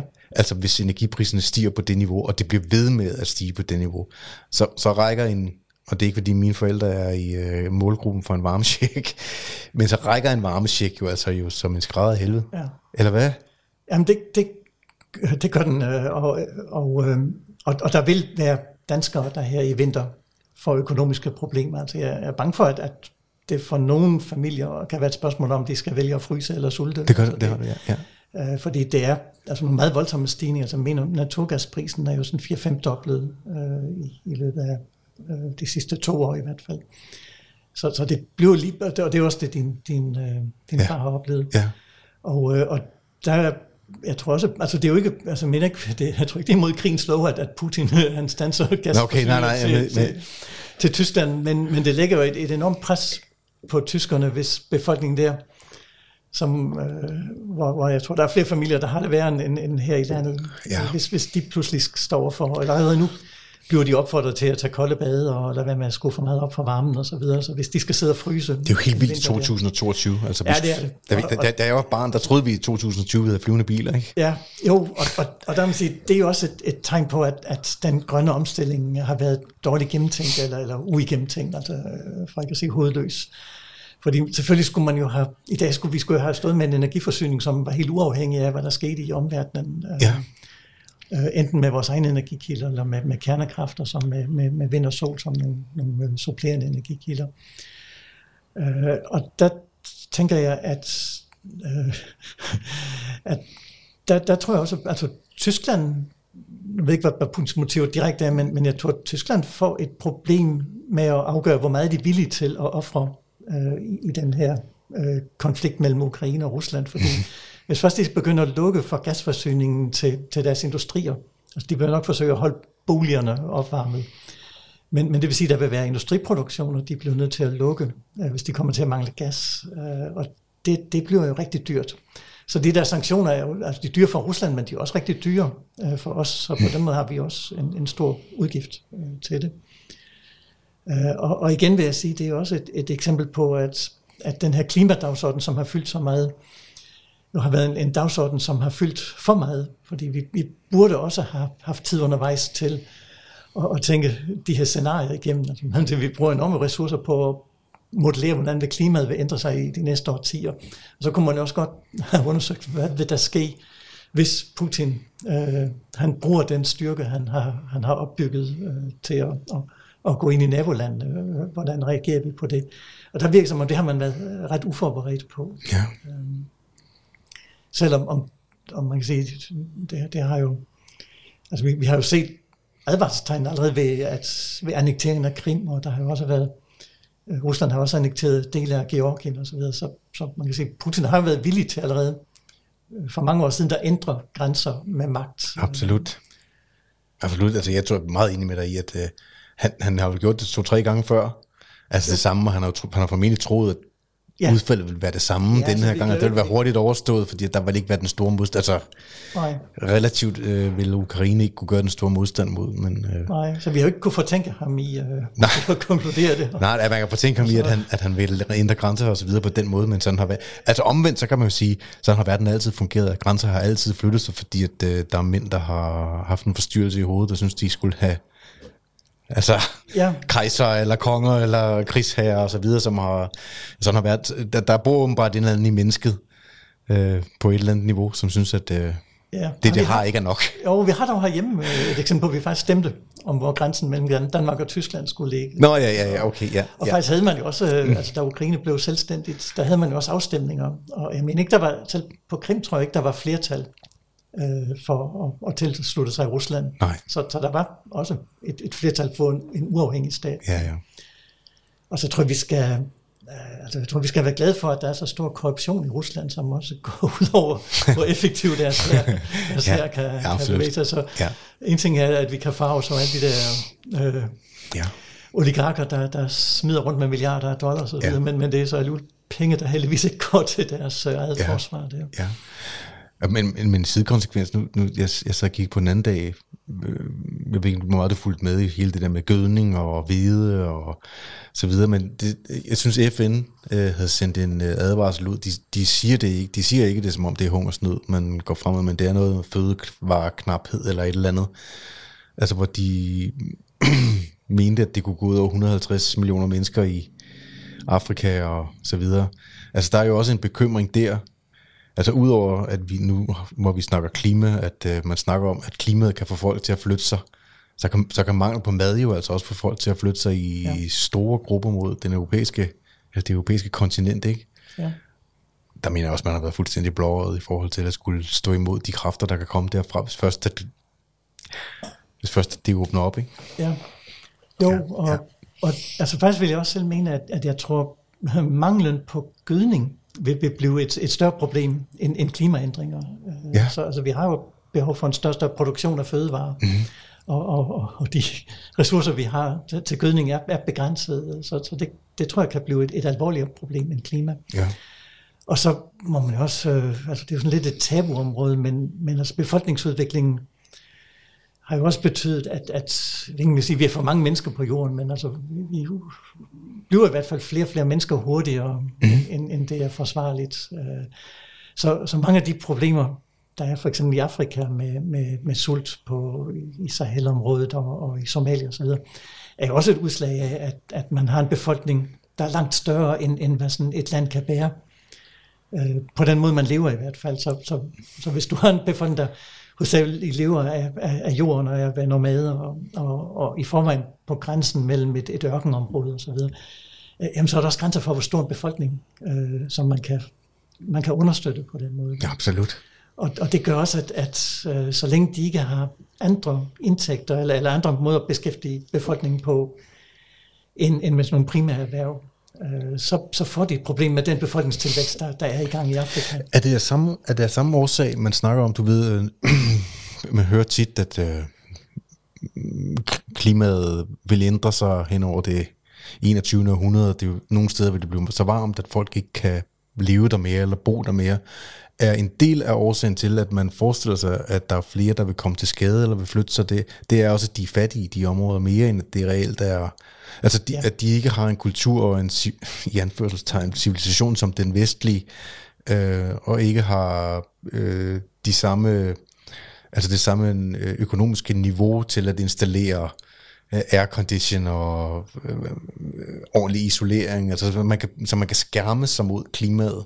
Er, Ja. er, det, er det medvirkende til det? Eller, altså, eller, Men jeg tror, det er hovedforklaringen. Nå, det er hovedforklaringen, Ja, ja. det tror jeg, det er. Ja. Så, øh, så man kan sige, de, altså, mennesker er tilpasningsdygtige, men, øh, men altså, når vi i den vestlige verden, er vi jo stort set upåvirket af klimaændringer. Altså, godt nok kan det være ubehageligt, hvis det er varmt, eller, eller, eller, Ja. eller nogle landmænd, der mister et års høst, ja. men, men det er trods alt Ja. begrænsede øh, skader.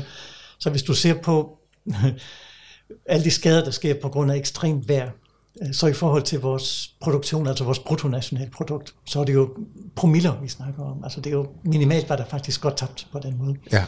Men, men i, i, i de lande, hvor øh, du i forvejen lever under et eksistensminimum, jamen der gør det jo en, en, en stor forskel, øh, hvis der kommer ekstrem vejr eller en oversvømmelse. Så, så det, der gør, at, de lande er udsatte, er jo ikke, at de ligger et sted, hvor klimaet er dårligt, men, men det er, at, at de er fattige, og derfor ikke har infrastruktur og kan beskytte sig.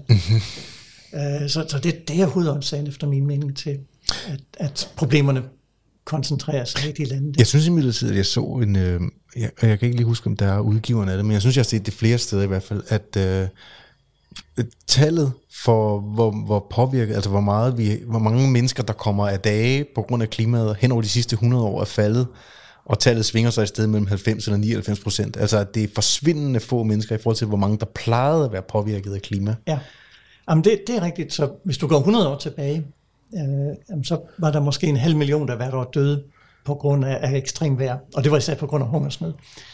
Øh, vi har haft nogle ekstreme El Niño begivenheder tilbage i, i 1800-tallet. Så, så det, skal bare, det, er bare lige så, det er bare så, jeg er helt med inde i mit hoved. Når du siger, at man dør af hunger, altså man dør af sult, Ja, så, så, så, spoler man, så spoler man så ligningen tilbage og siger, grunden til, at du, du, du dør af sult, det var, at der var noget klima. Ja. Og så er det klimaets skyld, at du dør. Ja. At det er ikke Ja. sult, du dør af, det er klimaet. ja, ja okay. Ja, så det, okay. er, jo, så, ja, så det, altså det, det er få, der dør direkte på grund af en oversvømmelse. Altså det er ofte indirekte, eller sygdom, eller ting, der opstår okay. i kølvandet. Ja, ja. Øh, men bare lige for, og jeg tror, den, den største øh, katastrofe sådan klimamæssigt, vi har oplevet, eller, eller værmæssigt, øh, er om- midt i 1800-tallet, hvor man havde sådan en meget ekstrem El Niño-begivenhed, Okay.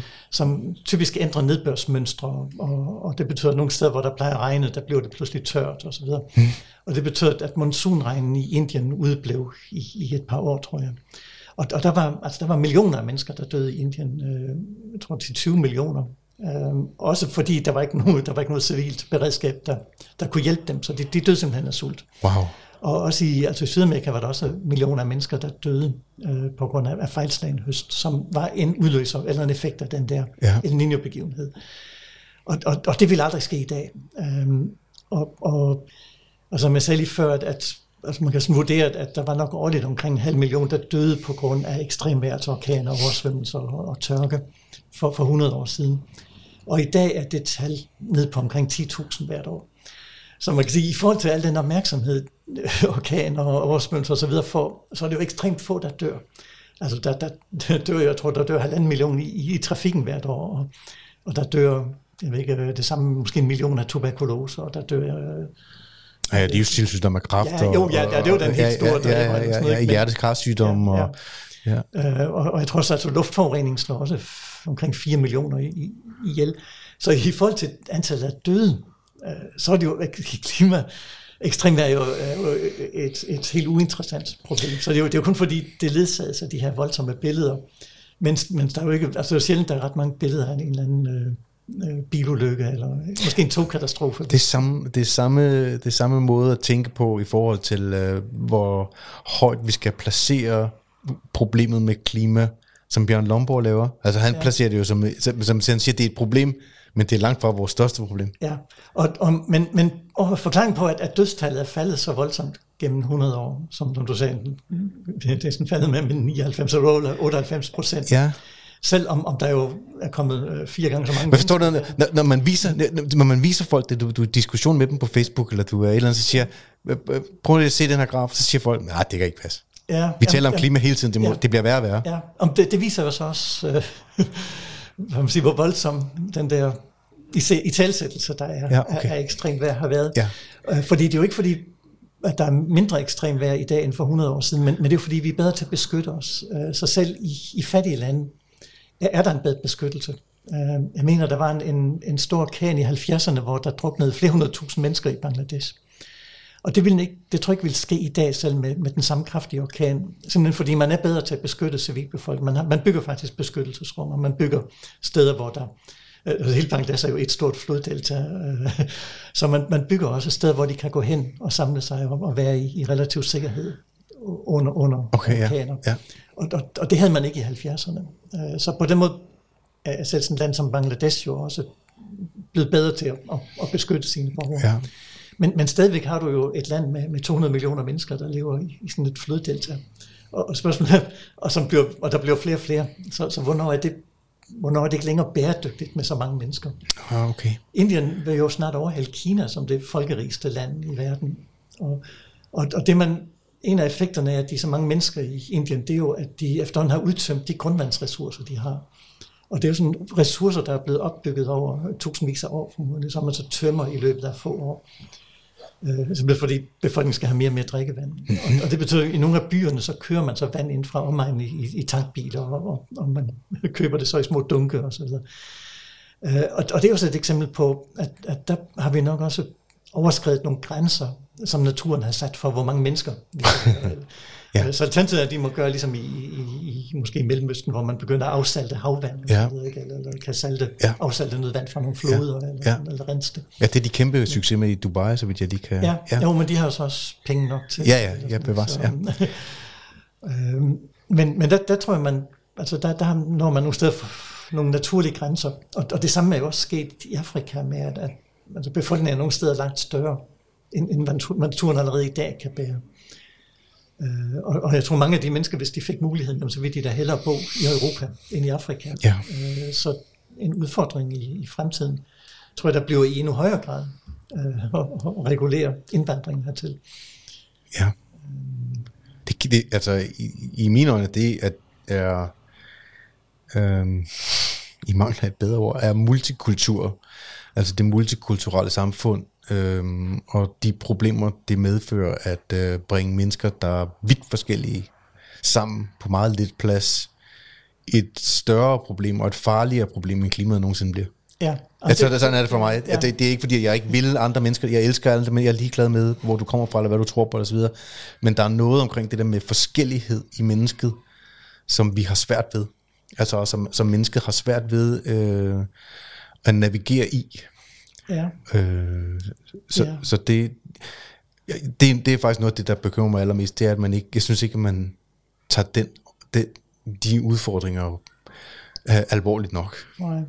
Nej, og det gør man jo ikke, fordi man i modsætning til klima og ekstrem vejr, så er det jo lykkedes på en eller anden måde at talesætte multikultur som et, et positivt Ja, ja, udtryk. ja, eller, ja, altså, ja. Vi skal næsten være så forskellige som muligt. Ja. Øh, og, og jeg er bange for, at, at de lande, der sådan har sværest ved at fungere, det er multikulturelle lande. Ja. Og, og man, man kan se, ekstremerne er jo ofte tæt på, som, som i Sverige. Ja. Men hvor det nu pludselig, efter mange års tabu, er det pludselig blevet en del af valgkampen også, at, at Ja. vi har faktisk alvorlige problemer Ja. i, i de områder, hvor, hvor indvandrere har samlet sig. Mhm. Mm-hmm. Uh, og der, der tror jeg også, man, man i mange år har måske haft den holdning, at, at uh, jamen, når bare mennesker kom hertil og fik en lejlighed, uh, så blev de på en måde integreret i et eller andet socialdemokratisk velfærdssamfund, hvor de kom De begyndte, men, men, men, men det viser, at de har jo også en kulturel baggrund, som de bringer med sig, Ja. og, og som de helt naturligt gerne vil videreføre det, hvor de Naturligt, er. ja. Og, øh, og nogle af dem jo bliver jo så lige så ekstreme som, som Extinction Rebellion øh, i, i deres Ja. kamp for det, de mener Er rigtigt. er, er det rigtige. Ja. På den måde, der minder nogle af de der klimabevægelser om, om religiøse bevægelser. Altså man har sådan, du Jo. ved, både de, de man skal, be, altså man kan jo nærmest ikke købe noget i en webshop mere, uden at uh, man bliver spurgt, om man vil klimakompensere fragt, og om man vil klimakompensere for, hvordan produktet er blevet lavet osv., så, videre. så kan man lige ja. betale 20, 30, 40 kroner oveni, eller hvis man skal bestille en rejse, så skal man uh, klimakompensere sine... altså, altså, der er sådan noget aflad, mener jeg, på ja. samme måde, som du går i kirken, så... øh, Jeg ved godt, jeg har syndet siden sidst, så her er lige lidt ekstra ja, Ja, fader, ikke? Jo. Ja, men hele klimadiskussionen bruger jo også en religiøse term. Altså, vi taler jo sådan om klimasynd, øh, ikke? og man kan, man kan gøre gode gerninger over for klimaet, som, som er sådan lidt en absurd ting, fordi altså, man, på en måde begynder vi at opfatte klimaet som sådan en slags personlighed, altså måske ligesom sådan en slags gud, man kan gøre gode gerninger over for, og hvis ikke vi gør det, så bliver vi straffet af, Ja. af guden der. Ikke? Ja. Så, um, så, og der, der tror jeg også måske nogle gange, at, at, at virksomheder har været lidt for smarte til at udnytte den der tendens, fordi altså hvis, hvis vi kan blive bildt ind, at, at et eller andet er bæredygtigt, øh, jamen så, så er vi måske mere tilbøjelige til at købe det. Altså jeg kan se, Arla reklamerer jo også med, at deres produkter er CO2-neutrale. Og, og det er de selvfølgelig ikke. Altså man kan ikke producere CO2-neutral mælk, men man kan selvfølgelig kompensere øh, virksom, på virksomhedsplan på en eller anden måde ved, at så, så finansierer man nogle skovprojekter et eller andet sted, eller, eller forhindrer noget skov i at blive brændt af, der ellers vil blive brændt af. Men, altså, men du kan ikke, altså, du kan sjældent producere noget som helst CO2-neutralt. Mm. Så, så det er jo i virkeligheden bare en, en kollektiv aflad, der så bliver betalt der. Og så bliver produktet dyre. Og ja, øhm, og, og så, så der, der, altså, det sidste jeg oplevede var også på nogle hotelværelser nu, hvor man af hensyn til klimaet kunne vælge ikke at få øh, hvad hedder det, ordnet sit værelse hver dag. Øh, som, så hvis man hvis man med selv ville række sin seng og sådan nogle ting der, så kunne man så, så, så, så hjalp det så på klimaet. Så du tjekker ind på et syv- syvstjernet hotel, og så får du selv lov til at gå rundt der. Ja. Og der, der er jeg også bange for, at, at det hjælper måske mere på hotellets økonomi end, end på klimaet. Ja. ja. Men øh, hvis, hvis man kan bilde gæsterne ind, at det er specielt. Ja, ja, ja, det er jeg fuldstændig enig med dig i. Så, så på den måde er det også, øh, jamen det er sådan på en måde, øh, det har et eller andet at gøre med den måde, som vi også bruger sproget på. Så der er, der er nogle ord, som, som vi godt kan lide, og som, som bliver brugt. Ja. Så hvis, hvis et eller andet, altså også noget tøj, man kan købe, der er bæredygtigt fremstillet. Mhm. Mm-hmm. Og, og spørgsmålet er i virkeligheden, kan man overhovedet fremstille noget bæredygtigt? Og man kan selvfølgelig gøre det med mere eller mindre forurening, og man kan undgå børnearbejde, og man kan man producerer med, med det mindste energiforbrug, men, men jeg er svært at se, at sådan, den menneskelige tilværelse kan være bæredygtig. Altså på en måde, uanset hvad vi gør, vil vi afsætte et, et, et eller andet aftryk på vores omverden. Ja. Det, men det talte vi også om sidst, altså du, du sagde det, og du startede også med at sige det øh, øh, tidligere, at øh, det er de færreste mennesker, det er i hvert fald min helt klare overbevisning, og, og øh, alle jeg taler med, de, de færreste vågner jo op, hvad det er, jeg tænker, nu skal jeg gøre noget, der er rigtig skidt for miljøet. At de fleste af os tænker jo, øh, vi vil godt efterlade det en lille smule bedre, end vi fandt det. Ja. Altså, fordi mange af os har børn og så videre, man tænker, de skal have, vi skal have et bedre sted, et renere sted, et sikrere sted, et uh, skønnere sted, et uh, sted, der rummer flere muligheder for udfoldelse af alt, hvad mennesket nu engang har inde i at uh, give af. Ja. Øhm, det, det, og, og, og samtidig, samtidig taler man angst ind i alting, ikke? Ja. Jamen, jeg tror stadigvæk, det er en del af, man kunne selv gener- kalde det generationskontrakten, at altså, vi har jo ikke, vi har jo ikke selv skabt den verden. Vi har jo overtaget ja. næsten alt fra, ja. fra vores ja. forældre, ikke? Så, øh, så når vi kører på vej og tager toget og så videre, så kører vi jo på skinner, som er lagt øh, i sin tid af vores forfædre, der ja. lavede det hårde arbejde, ja. og så kan vi sætte os ind i ja.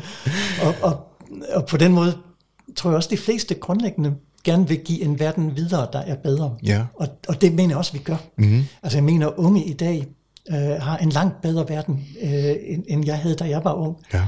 Øh, og, og deres fremtidsudsigter er langt bedre, end, end deres forældres øh, var, eller deres, især deres bedsteforældres.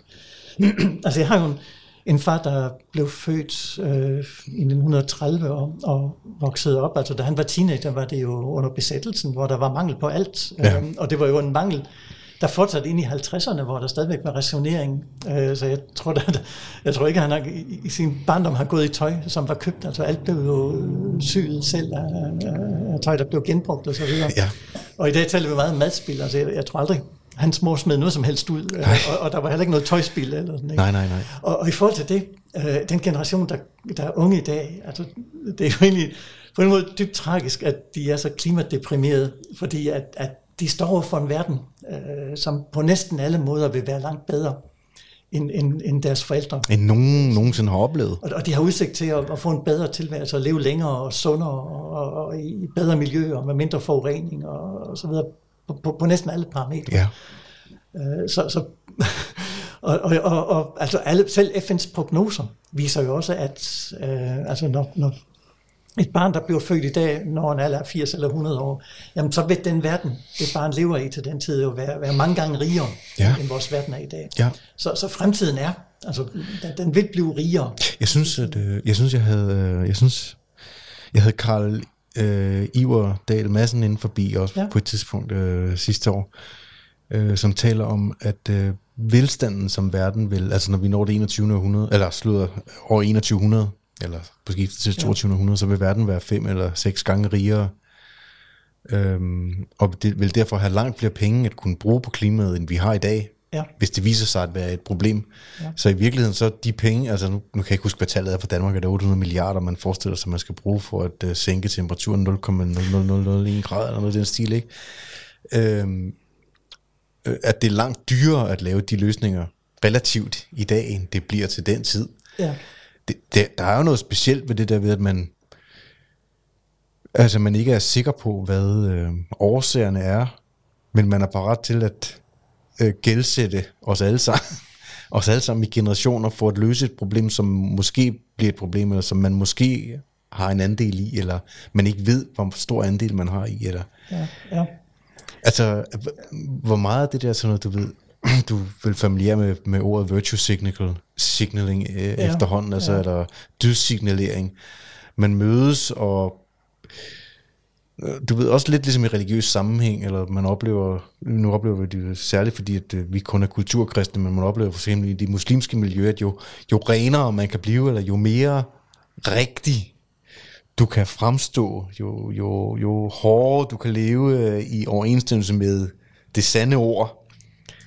Så mødes man til klimatopmøder, jo hårdere man kan skrue på skruen, jo bedre et menneske er man. Altså, der er nogle af de der samme mekanismer lidt på spil, altså man, at øh, man vil gerne foregive at være et øh, rigtig godt menneske, eller at man vil godt foregive, at der hvor man bor, det er et rigtig godt land, uden at man nødvendigvis er sikker på, at resultatet, der kommer ud af det, nu du siger du selv, Ja. ja. men, men du mener, at øh, den grønne omstilling, eller bæredygtig energi, eller vind og sol, altså man, at man har handlet med hovedet under armen i forhold til at sikre energiforsyning osv., men, men man, man, man måske har gjort det, fordi man vil se godt ud.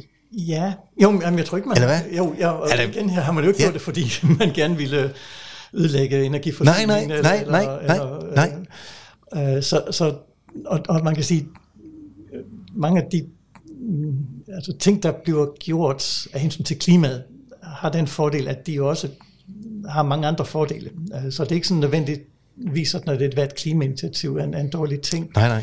Men, men, men igen, øh, er det jo hele tiden et, et spørgsmål også om, om prioriteter.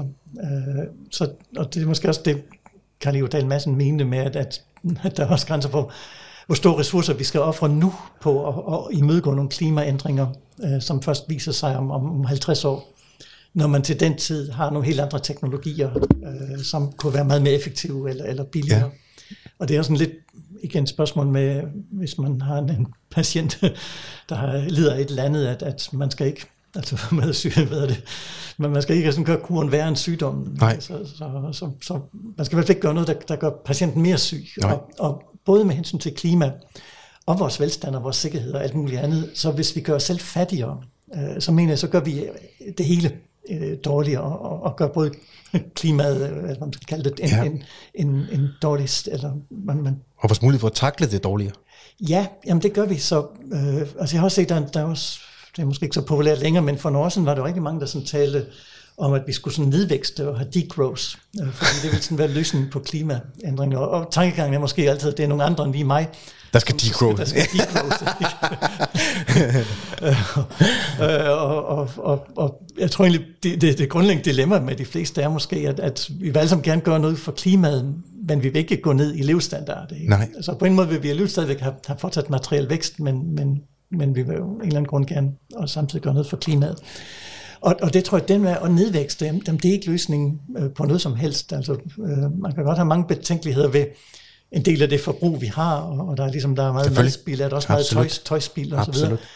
Men, men, øh, men, men det er ikke en løsning, at, at vi gør os fattigere, som, fordi det gør bare, at, at vi har færre ressourcer til at, at, at, at, at udbygge og udvikle samfundet ja. og teknologier. Så hvis ikke vi længere har råd til at investere i forskning, eller, eller i klimasikring eller klimatilpasning, øh, jamen, jamen, så er vi jo faktisk endnu dårligere stillet.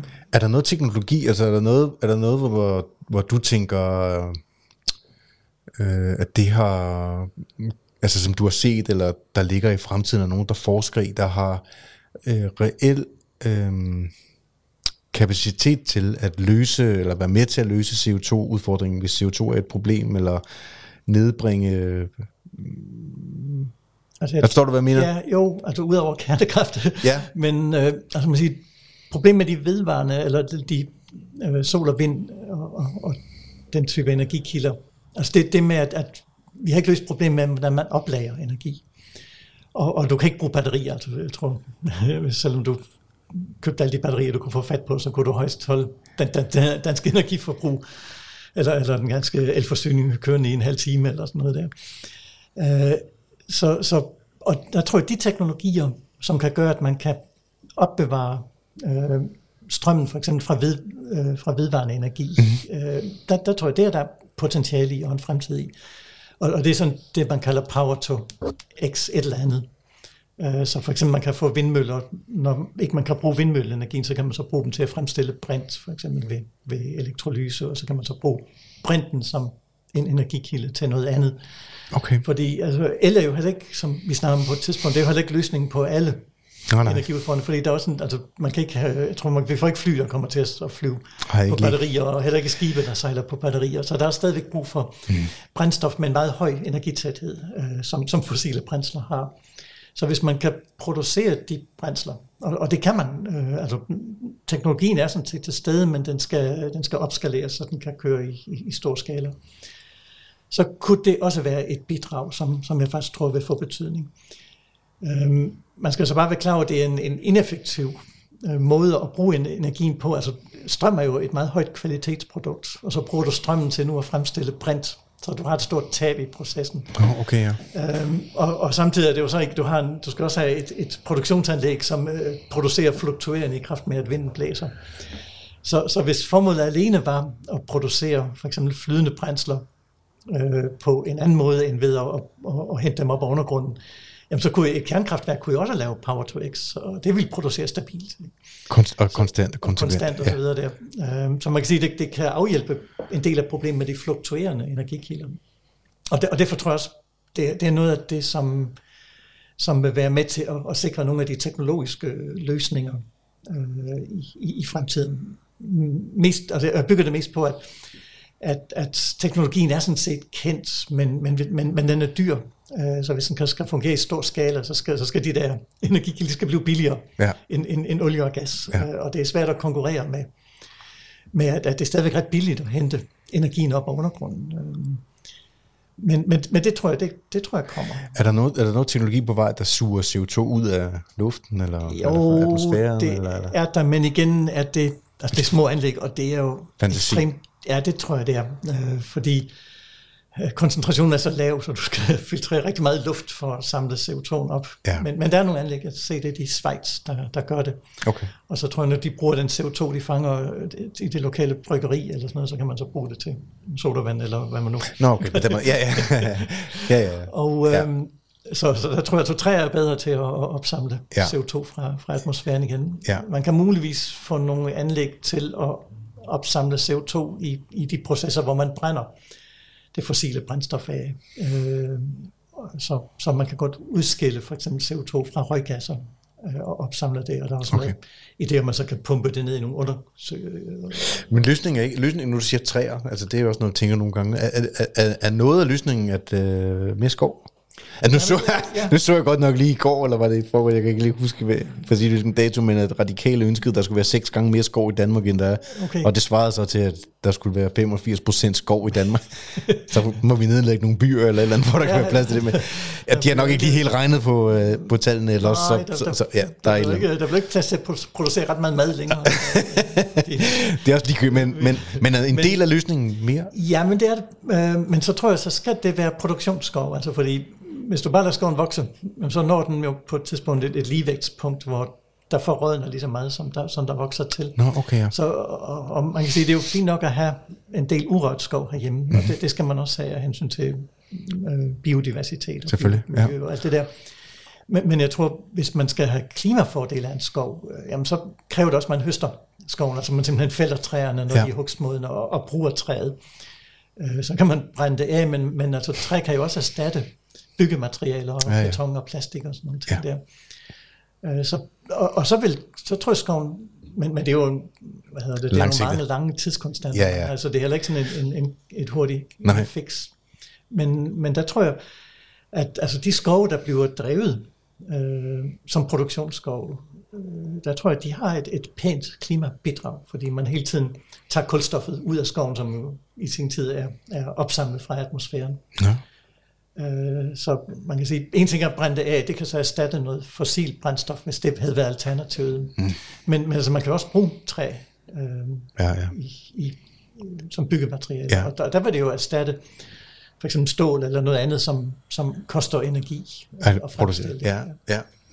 Så igen bliver det ikke, jeg tror ikke, det bliver CO2-neutralt, men, Nej. men det, men det bliver... Men det er også en af dem i hele taget med det der med skov. Altså, det, det, jeg kan ikke huske, i hvilken sammenhæng det var, jeg så det, men øhm, nogle gange så snakker med folk og siger, jamen der er så lidt skov øh, i Danmark, eller der er så lidt skov i Europa, vi har fældet det hele osv., men det ser ud som om, der er meget mere, altså når man så kigger på statistik over, hvor meget skov der var for tusind år siden, øh, der brugte man det hele til at brænde af, altså der var langt mindre skov dengang, end der er nu om dagen. Ja. Og det kan så godt være, at biodiversiteten er anderledes, fordi man har, øh, altså som du siger, man laver produktion af det træ, man så...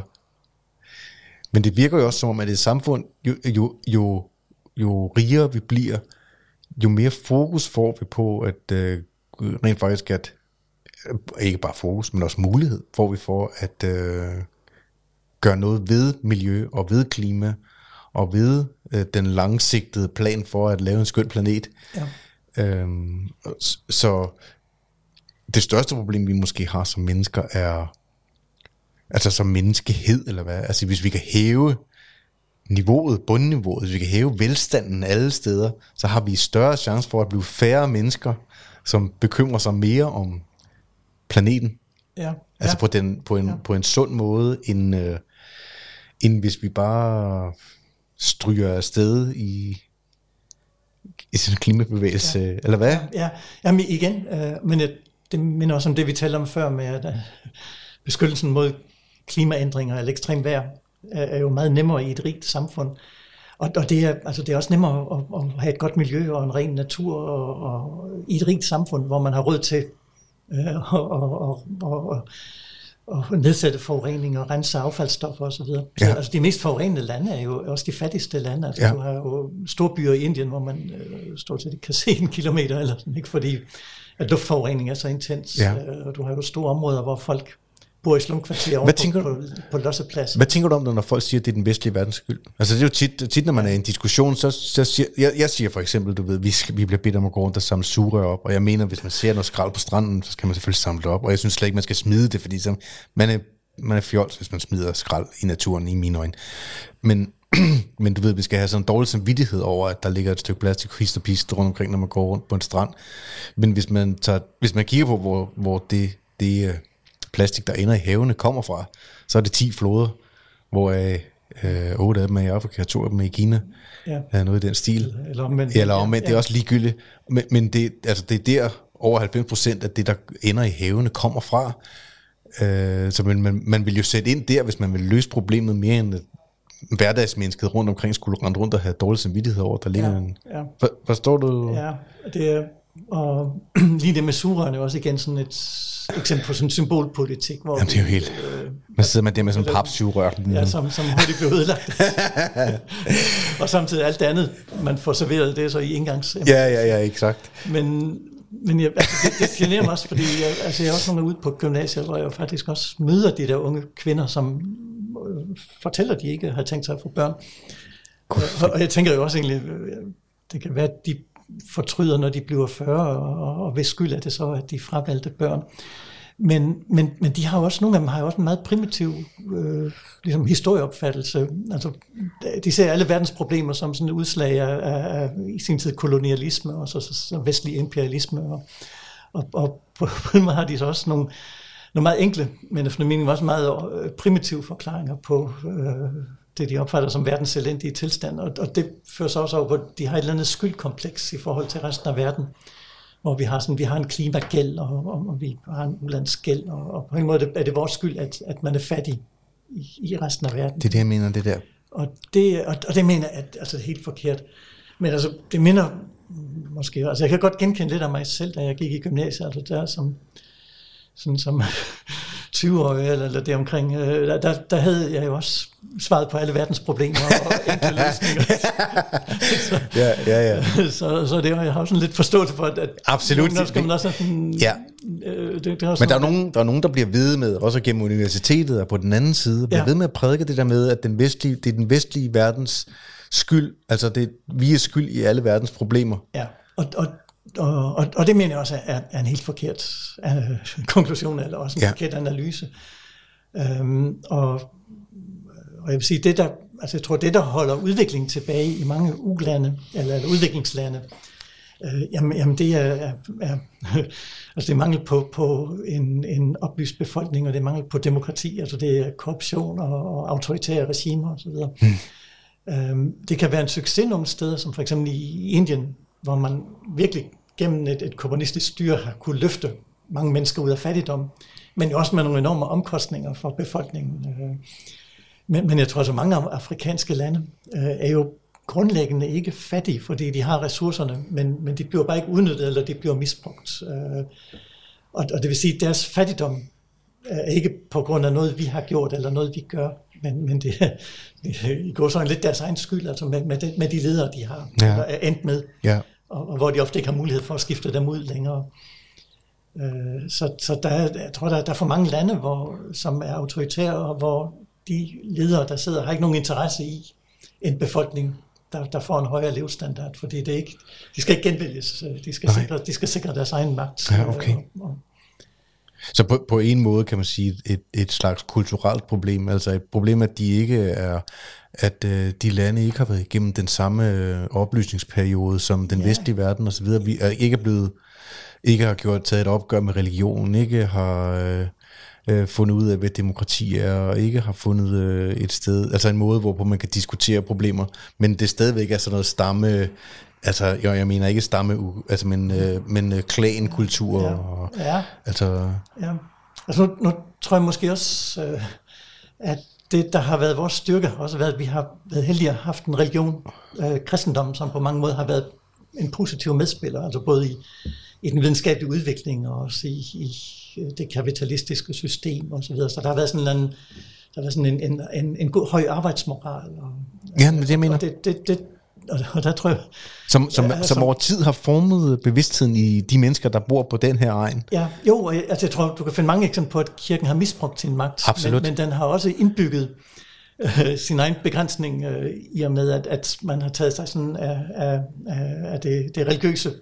Og så har man endt med at overlade den, den værtslige magt øh, til, til, til konger og fyrster. Og, og, og, og det vil sige, at øh, altså, du har også altså sådan den, den der grundlæggende holdning er, øh, man kan finde et rigtigt bibelcitat, men det er sådan det med, at man skal sådan give kejseren hvad kejseren sagde, og Gud hvad Gud sagde. ikke? Ja, okay. Ja.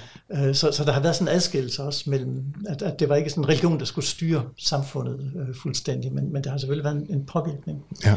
Og, og altså, jeg tror, alternativet er, er muslimske lande, øh, hvor du har en, en, en meget synlig, også en meget dominerende religion, som også har været meget begrænsende for udviklingen. Så, så når, når, når Mellemøsten på et tidspunkt sakker bagud i forhold til Europa, øh, så er det ikke på grund af mangel af ressourcer eller kolonialisme, så er det, er det efter min mening på grund af, af religiøs modstand mod udvikling. Altså, øh, bare som eksempel, der, der Gutenberg opfinder trykkepressen, så det er først, man trykker en bibel, men med lynhurtigt, så kan alt jo blive læst og blive uddelt, så du får en enorm vidensdeling. Og, og da man øh, øh, i, i de muslimske lande blev præsenteret for sådan en, en trykkepresse der, så det første, man overvejer, det er, om den er i, i modstrid med Koranen. Og det, og det finder man så ud af, at den er. Ja, okay. Derfor så, så bliver der ikke trykt nogen bøger Nå, for øh, helvede, i, ja, i okay. Mellemøsten i, i 100 år. Er det rigtigt, ja? ja. Øh, så, så måde har man også sådan valgt en, en, en begrænsning Ja, valgt, på, ja, ja. på udviklingen. Ja. Og, det, og det betyder også, at den videnskabelige udvikling i Mellemøsten gik, gik meget tidligt i stå. Altså allerede i Mellemøsten var formodentlig foran Europa videnskabeligt i år 900 og år 1000, men, men det vender øh, ret hurtigt, og, og det er på grund af religiøs modstand, altså den der øh, tilgang med, at man øh, skulle øh, ligesom udforske Allahs love for, for verden, øh, blev sådan nærmest betragtet som blasfemisk. Ja. Fordi, og, og det er også en holdning, man, man, man faktisk møder i dag. Øh, jeg havde faktisk et eksempel med, en- med en, en flymekaniker, der havde arbejdet i Saudi-Arabien, og han sagde, når de der, øh, og det var militærfly, og når de der jager skulle ud og flyve, så var man sådan set ret ligeglad med vejrudsigten, fordi hvis det var allers mening, at der skulle være godt vejr, så var der godt vejr, og, og vejrudsigten havde ikke en stor betydning. Eller sådan. Wow. Øh, og, og, og, så der tror jeg også, der har været sådan en, en, en øh, i kristendommen har været sådan en grundlæggende nysgerrighed efter at udforske skaberværket, og, og hvordan har Gud indrettet universet og verden. Ja. Mens tilgangen i den islamiske verden har været, at man skulle ikke sådan, øh, altså alle havde frihed til at handle, så man skulle ikke sådan forsøge at finde, om der var love, der begrænsede hans frihed. Så, så i, i en muslimsk tankegang, hvis du stryger en tændstik, øh, og, den, og du tænder ild, øh, så vil der komme ild, fordi alle har besluttet, at nu skal ja, ja, hvor ja, ja. vi vil begynde på at se på forbindelsen Ja, ja. svovl og reaktion Ja, og så videre. ja, ja. Og, og det har også, altså, det har, det har været en, en begrænsning i, i udviklingen af ja. det samfund, det er, at man har sådan øh, Ja, men langsomt med Den, den vestlige verden har lidt efter Gud i detaljen. ja, ja. Altså i stedet for bare at acceptere, at... Øh, Og, og der tror jeg også, det er også nogle af de problemer, man oplever med, i, i sundhedssektoren med de indvandrere, der er kommet hertil, at altså, mange af dem lider af livsstilssygdomme. Men man har også interview med nogle af dem, der så siger, at hvis det er allers vilje, jeg skal have diabetes, så får jeg diabetes, så det er sådan set lige meget, oh, nej. om jeg selv gør noget eller Ja, ej. ja, ja, okay. Øh, og og der, der tror jeg, der, altså der er nogle helt grundlæggende kulturelle forskelle, der har gjort, at, at, nogle lande har udviklet sig anderledes. Ja, fordi det- det er ikke- egentlig, egentlig, altså, når- vi får gjort den her Ja. ting færdig, at man kan sige, det er jo ikke oplagt, at øh, de europæiske lande, der sådan klimatisk lå et rigtig dårligt sted, at de udviklede sig langt bedre end trobelande, hvor man sådan set havde rig adgang til fødevarer og, og, ja. og det hele. Ikke? Ja, det er mærkeligt. Så, Men det er samme, at, jeg kan ikke lige statistikken på, hvor, hvor det er, det skiller, men øh, man skal ret langt ned ad listen for at finde universiteter i Mellemøsten, ja. som, øh, og, og også videnskabelige opfindelser, altså hen over de sidste mange hundrede år ja, i, i Mellemøsten, ja. som øh, er skilsættende på samme måde som øh, den vestlige verden. Jeg kan ikke huske, jeg kan ikke huske, at man rater jo universiteter, hvor gode er de og så videre. Der skal du langt, langt, langt ned ad listen, for at du finder... Altså, og det er jo ikke, fordi de er dårligt begavet, eller... Forstår du, hvad jeg mener? Men der, der er et eller andet, der må være indbygget i kulturen, der gør, at man ikke fremelsker det og prøver at bringe det op øh, på samme måde. ja. Det er jo lidt træls for dem, der bor dernede, kan man sige. Ja, det er det. Og, man siger, en af de store europæiske opfindelser er jo netop universiteter. Ja. Altså det er en, en ret unik uh, ting for Europa. Er det det, ja? ja. I, i 1200-tallet, uh, det er omkring for de første universiteter. Okay. Og, og mange af dem blev faktisk oprettet uh, med støtte fra den katolske kirke. Og det var så, fordi man skulle også uddanne teologer. Men, men man havde også andre fag, så de blev også undervist i, i matematik og, og i astronomi. Øh, og, og, og de udviklede sig til de universiteter, vi kender i dag. Og, og faktisk med en, en overraskende høj grad af akademisk frihed. Så, så så længe man ikke promoverede sine idéer uden for universitetet, så var der sådan set meget stor frihed til at, no. at, at, at tænke. Øh, og, og, og det har man ikke haft andre steder. Altså i, i, øh, i muslimske lande havde man madrasser, men, men det var sådan religiøse skoler, hvor man reciterede Koranen, og man mm. lærte om islamisk ret. Øh, men, men, men altså, og det, og det mærkelige i takt med, at, at muslimerne erobrer øh, Middelhavsområdet, der får man jo tilgang til hele den der græske øh, viden og, og øh, også øh, videnskaben fra antikken. Men, men man betragter det hele tiden som sådan fremmede videnskaber, eller fremmede filosofier, øh, som ikke sådan passer ind i, i, et, øh, i de her madrasser. Så, så det var ikke noget, der, der altså, det, var ikke, det var ikke noget, man fremmede. Det blev ikke optaget på noget sted? Nej, nej. Øh, og så meget af det, der blev lavet, var mere sådan kommentar til Aristoteles, eller, eller oversættelser, øh, var der jo også var vigtige, men, men man udviklede ikke ret meget videre på det. Undtagen inden for, for astronomi, hvor man havde brug for at forudse månefaser og sådan nogle ting. For ja, at kunne ja ja. religiøse kalendere. Og, øh, og, og det har helt tydeligt også været en religiøs modstand. Øh, der er også nogen, der for eksempel har, har spekuleret på, meget på, hvorfor Kina ikke blev det sted, hvor det videnskabelige gennembrud kom. Fordi Kina var jo teknologisk langt foran Europa i, i over tusind år. Altså det, var, det var så langt foran, at de lukkede sig inde, fordi alt udefra kunne egentlig bare gøre det dårligere. End det men, ja. men, altså, vi importerede jo teknologi og papirfremstilling og krudtfremstilling osv. fra Kina. Men, men der var øh, øh, ingen videnskabelig udvikling i Kina. Og, og det var også fordi, at altså man havde noget, der mindede om universiteter, men det var sådan nogle kejserlige akademier, hvor man uddannede de embedsmænd, man havde brug for, der skulle administrere riget. Og man havde brug for, at de kunne kalligrafi, og de skulle kunne recitere litteratur. Og, men, men, men det vigtigste var, at de var lojale over for kejseren. Og det med at begynde at tænke selvstændigt, det var ikke højt i kurs.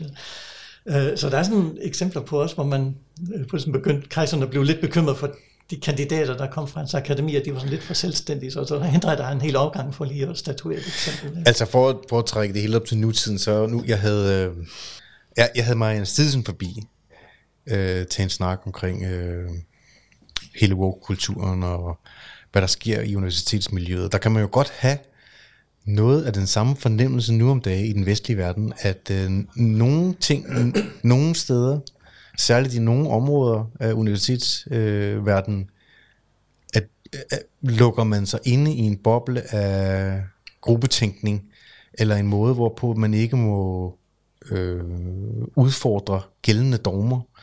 Der blev sendt en mail ud, som hun fortalte om, at øh, der, øh, der var en dekan, altså jeg er slet ikke inde i den der verden, så jeg aner ikke, hvem nogen af dem er, og så videre, men hvor han skriver, at der skal også være, altså der skal også være plads til karakterer som Marianne Stidsen, og Hans Bunde på øh, det, det, det danske universitet.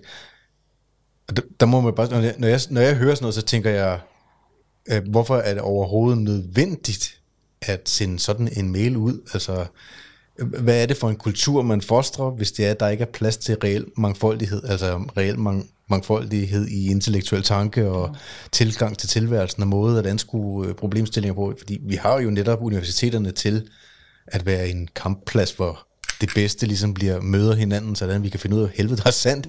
Eller hvad? Altså, ja. du, det vil jo ikke... Ja. Ude på din arbejdsplads på DTU, øh, der er der vel sådan... Øh, altså, der, der, er, der er meget, de, I laver må vel være afhængige af, at det, I finder ud af, er så sandt, som det overhovedet kan være, uanset om man kan lide måden, ja. man... Altså, Ja, altså, Eller hvad? Lige, lige DTU lider ikke så meget Nej, det er det, jeg mener. Men, der, nej, men, det er det, jeg mener, for, men, men det er der jo en grund men, til. Jo, ja. øh, men, men, men det er jo efter min mening en, en trussel mod øh, hele den, den vestlige universitetsverden, eller hvad man skal kalde den. Øh, så, så på nogen måde tror jeg egentlig, at den akademiske frihed øh, havde det meget bedre i middelalderen, end den har det i dag på universiteterne hvor, hvor man netop ikke længere har den fri meningsudveksling, og, og der er sådan tanker, øh, som man ikke bryder sig om. Og, og der har man, tror jeg, man har glemt, øh, at, at noget af det, der jo øh, har gjort, at, at vi har udviklet os, som vi har gjort, netop har været, at at, at man var fri til at tænke, mm. øh, hvad, man, hvad, man, hvad man ville, men det, man skulle selvfølgelig kunne argumentere for tingene og så videre der, men, men man var ikke sådan låst fast i, at der kun var en måde at se verden på, eller, eller en måde at, at, at gøre tingene på. Man kunne få efter sin nysgerrighed. Ja, netop. Øh, og og der, der tror jeg, der, altså, der, der tror jeg, vi har et reelt problem også, og, og jeg ved ikke, om det er sådan et udslag af curlingkulturen, at, at unge, der kommer på universiteterne, de, har en eller anden forventning om, de sådan hele tiden bliver bekræftet i, i det, de mener, og, og, og de kan ikke tåle at blive udsat for, for, for andre synspunkter, så de har sådan en eller anden forventning om, at de sådan skal blive nørset. Ja. Øh, og og der, der siger jeg også, jamen, netop som du siger, når man, når man ligefrem er nødt til at, at udsende en meddelelse om, at, at der skal altså også være plads øh, til, til folk med andre holdninger end, end, end flertallet. Altså, og, og, og, og så oven i købet mennesker, der er langt inden for enhver rimelig skive. Altså ja. både Marianne og Hans. Ja. Hans er jo ganske almindelige, altså, og, og er eksponenter for ganske almindelige synspunkter i befolkningen.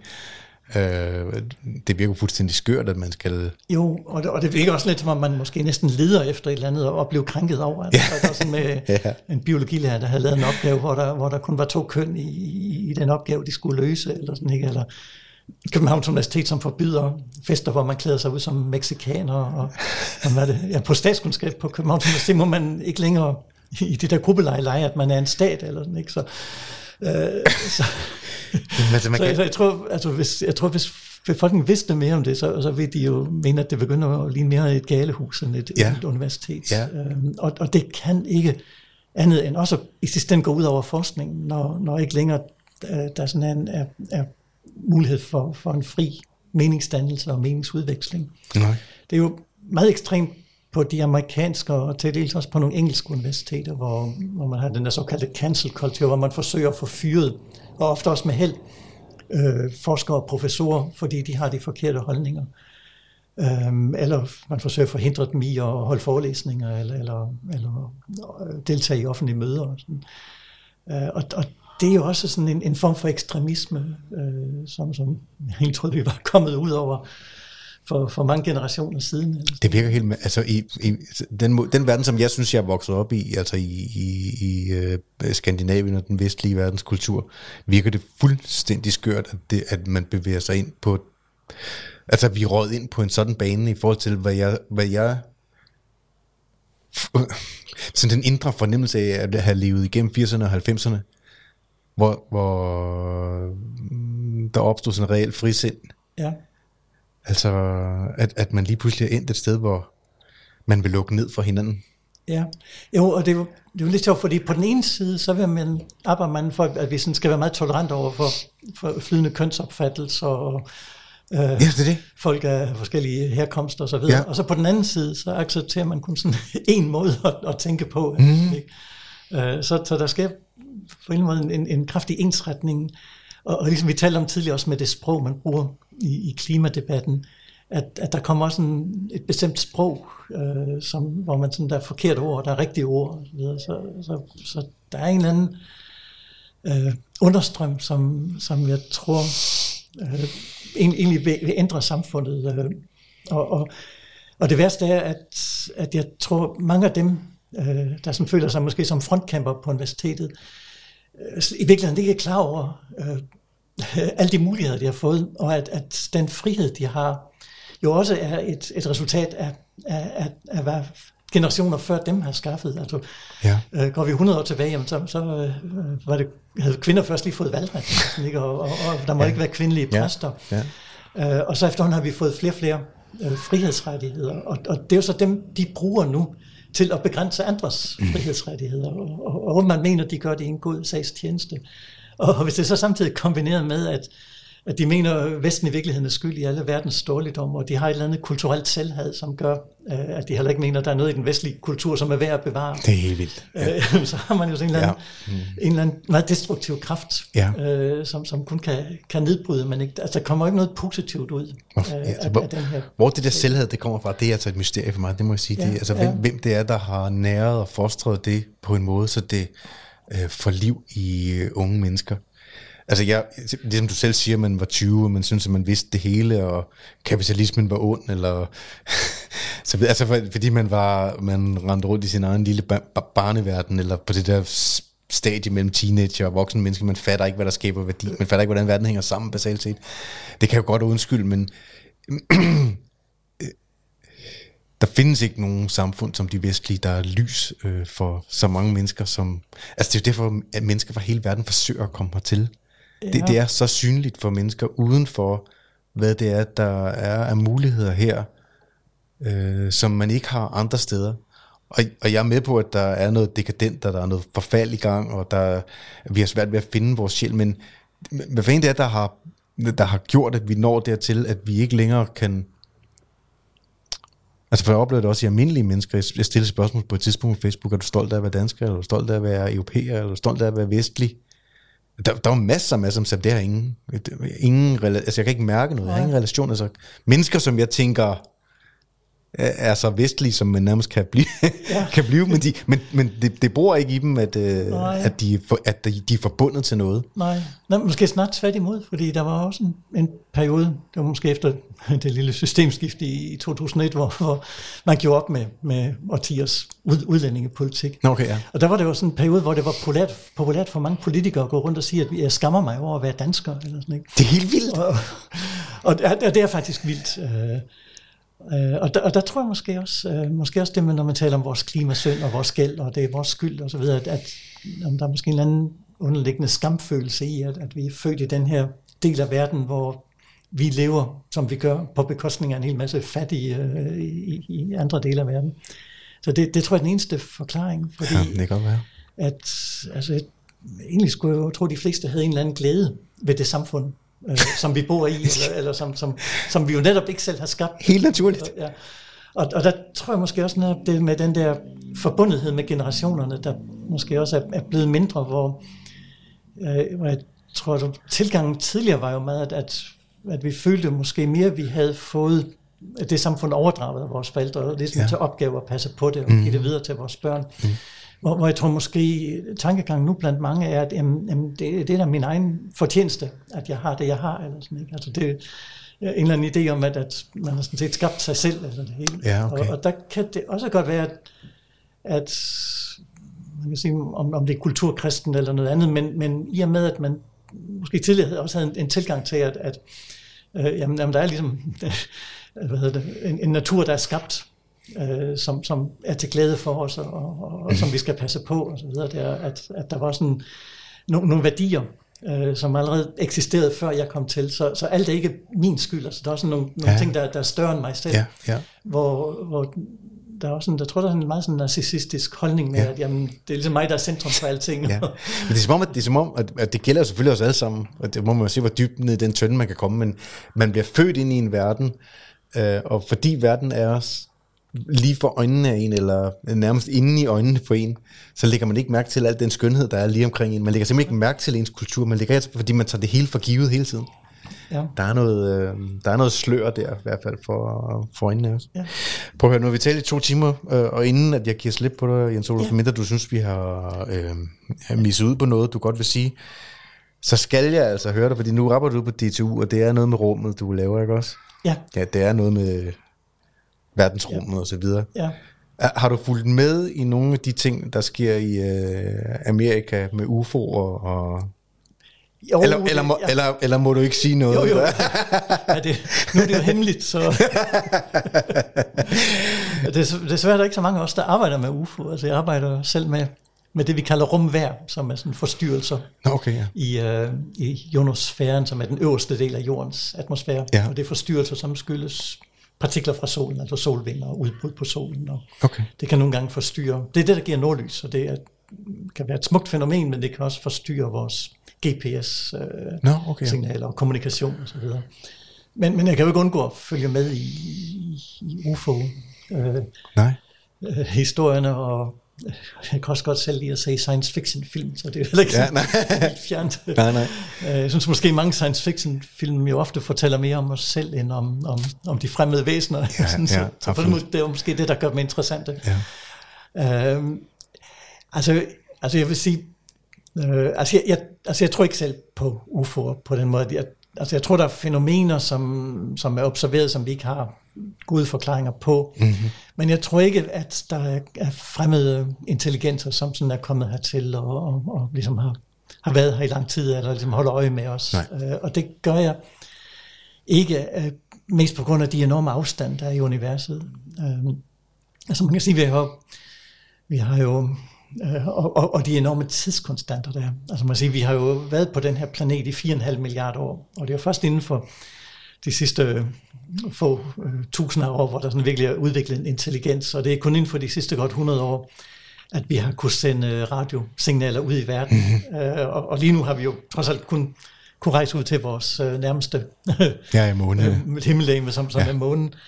Uh, og, og altså, vi kommer til Mars på et tidspunkt, men, men jeg tror ikke, vi kommer uden for vores eget solsystem, så det er ligesom vores grænse. Fordi altså, vi kommer ikke til at rejse med, med overlyshastighed, så, så en begrænsning vil være, selvom vi skulle til den nærmeste stjerne, så, så tror jeg, det vil tage flere generationer, den der rejse.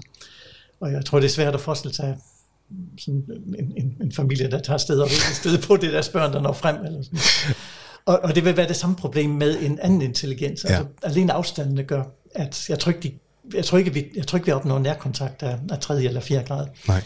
Men, men jeg tror, altså sandsynligheden er, er større for, at vi vil registrere øh, liv på andre planeter, altså de her exoplaneter, vi, op, vi, vi opdager og finder hele tiden, også med det nye James Webb-teleskop. Nu vil vi begynde at analysere atmosfærerne på planeten.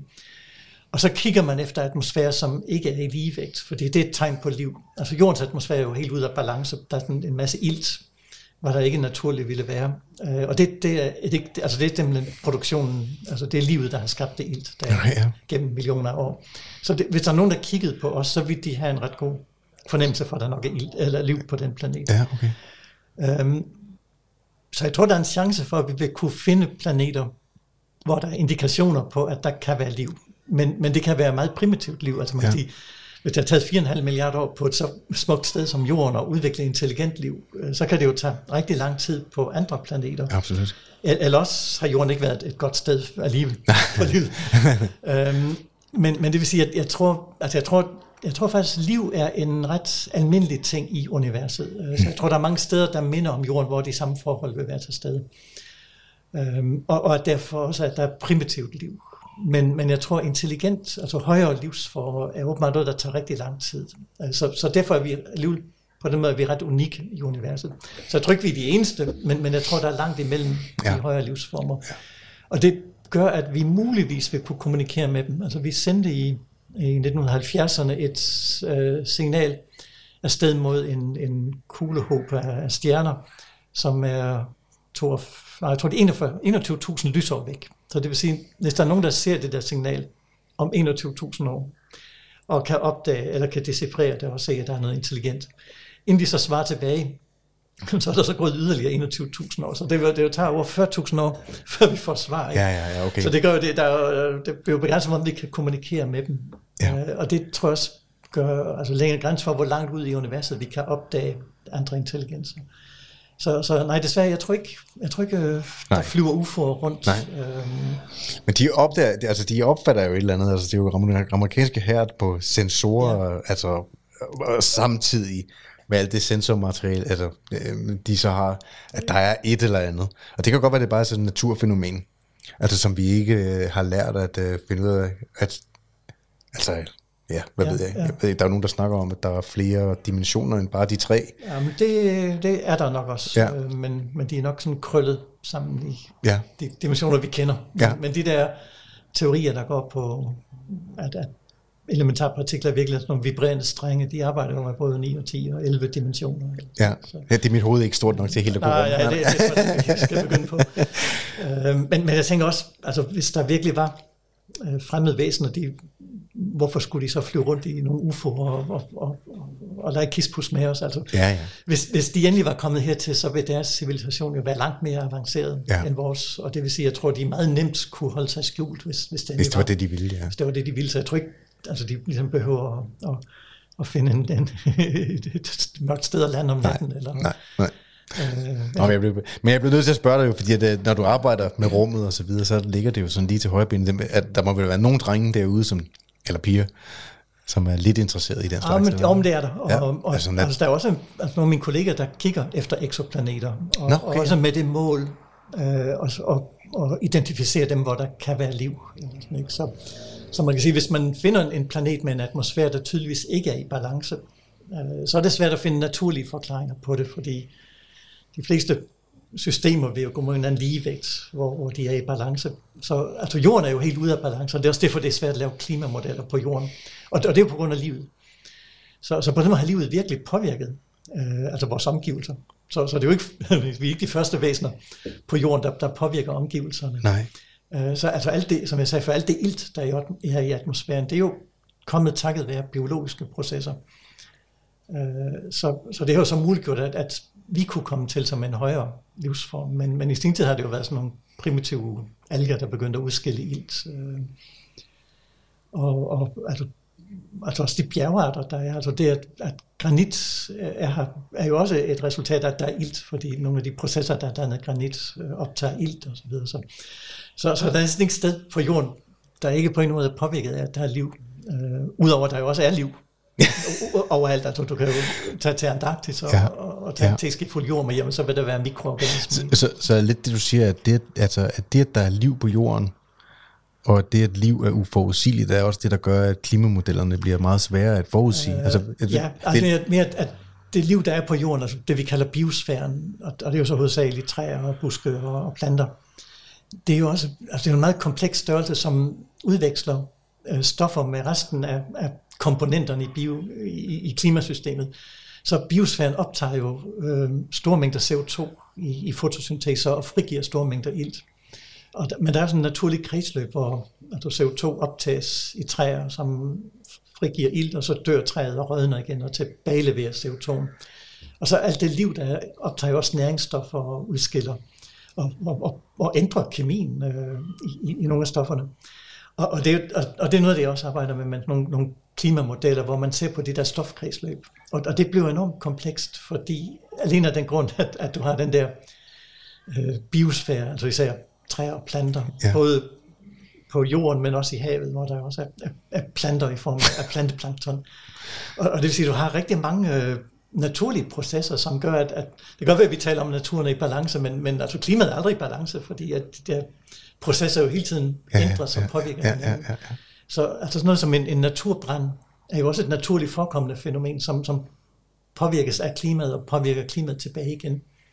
Øh, fordi det frigiver nogle stoffer, som kommer op i atmosfæren, og det ændrer overfladen, øh, fordi der er erosion efter en skovbrand. Ja, noget. ja, ja, Og, ja. og det er jo, så på den måde er, er altså verden er, er, er rigtig kompleks, øh, og, og det vi gør som mennesker, er jo så vi ligesom påvirker nogle kredsløb i det her komplekse system. Og, og, og det kan godt være lidt uforudsigeligt, hvor man så ser effekten, men, men det er også det, der gør, at det er rigtig svært at, at modellere nogle af de her ting. Helt vildt. Mit hoved er ved at være fyldt. Jeg er bare som super glad for, at du kom øh, forbi. Og medmindre du har noget, du vil synes, vi skal... Ah, jeg, Nej, jeg tror, vi, Nej, ja. ja. Men jeg håber, at, øh, at altså, i virkeligheden, jeg, jeg, jeg til en start har jeg givet podcasten her fem år i min tid. Øh, så må vi se, hvor vi er henne, når der er gået fem år. Nu starter vi på tredje sæson. Øh, men jeg håber, vi kan have flere snakke hen over, hen over årene omkring de her ting, fordi det, det lader ikke til, som om hverken klima eller en grøn omstilling stopper. det gør det lige nok ikke, det så, så jeg håber jeg også, at, at du heller ikke stopper. Altså, jeg har set flere af podcastene nu, Nå, øh, ja, og, og det er jo et, et stort arbejde. Ja, ligger tak skal du det, have. Og, og så deler du det gratis ud. Ja, så ja, ja. på en måde gør du jo verden bedre. jeg, det er jeg glad for, at du synes. Jeg, jeg forsøger i hvert fald at komme med mit lille bidrag på den måde, øh, om det så er klimakompenseret eller ej. Ja. Så tak for i dag, Jens Olof. ja, selv tak.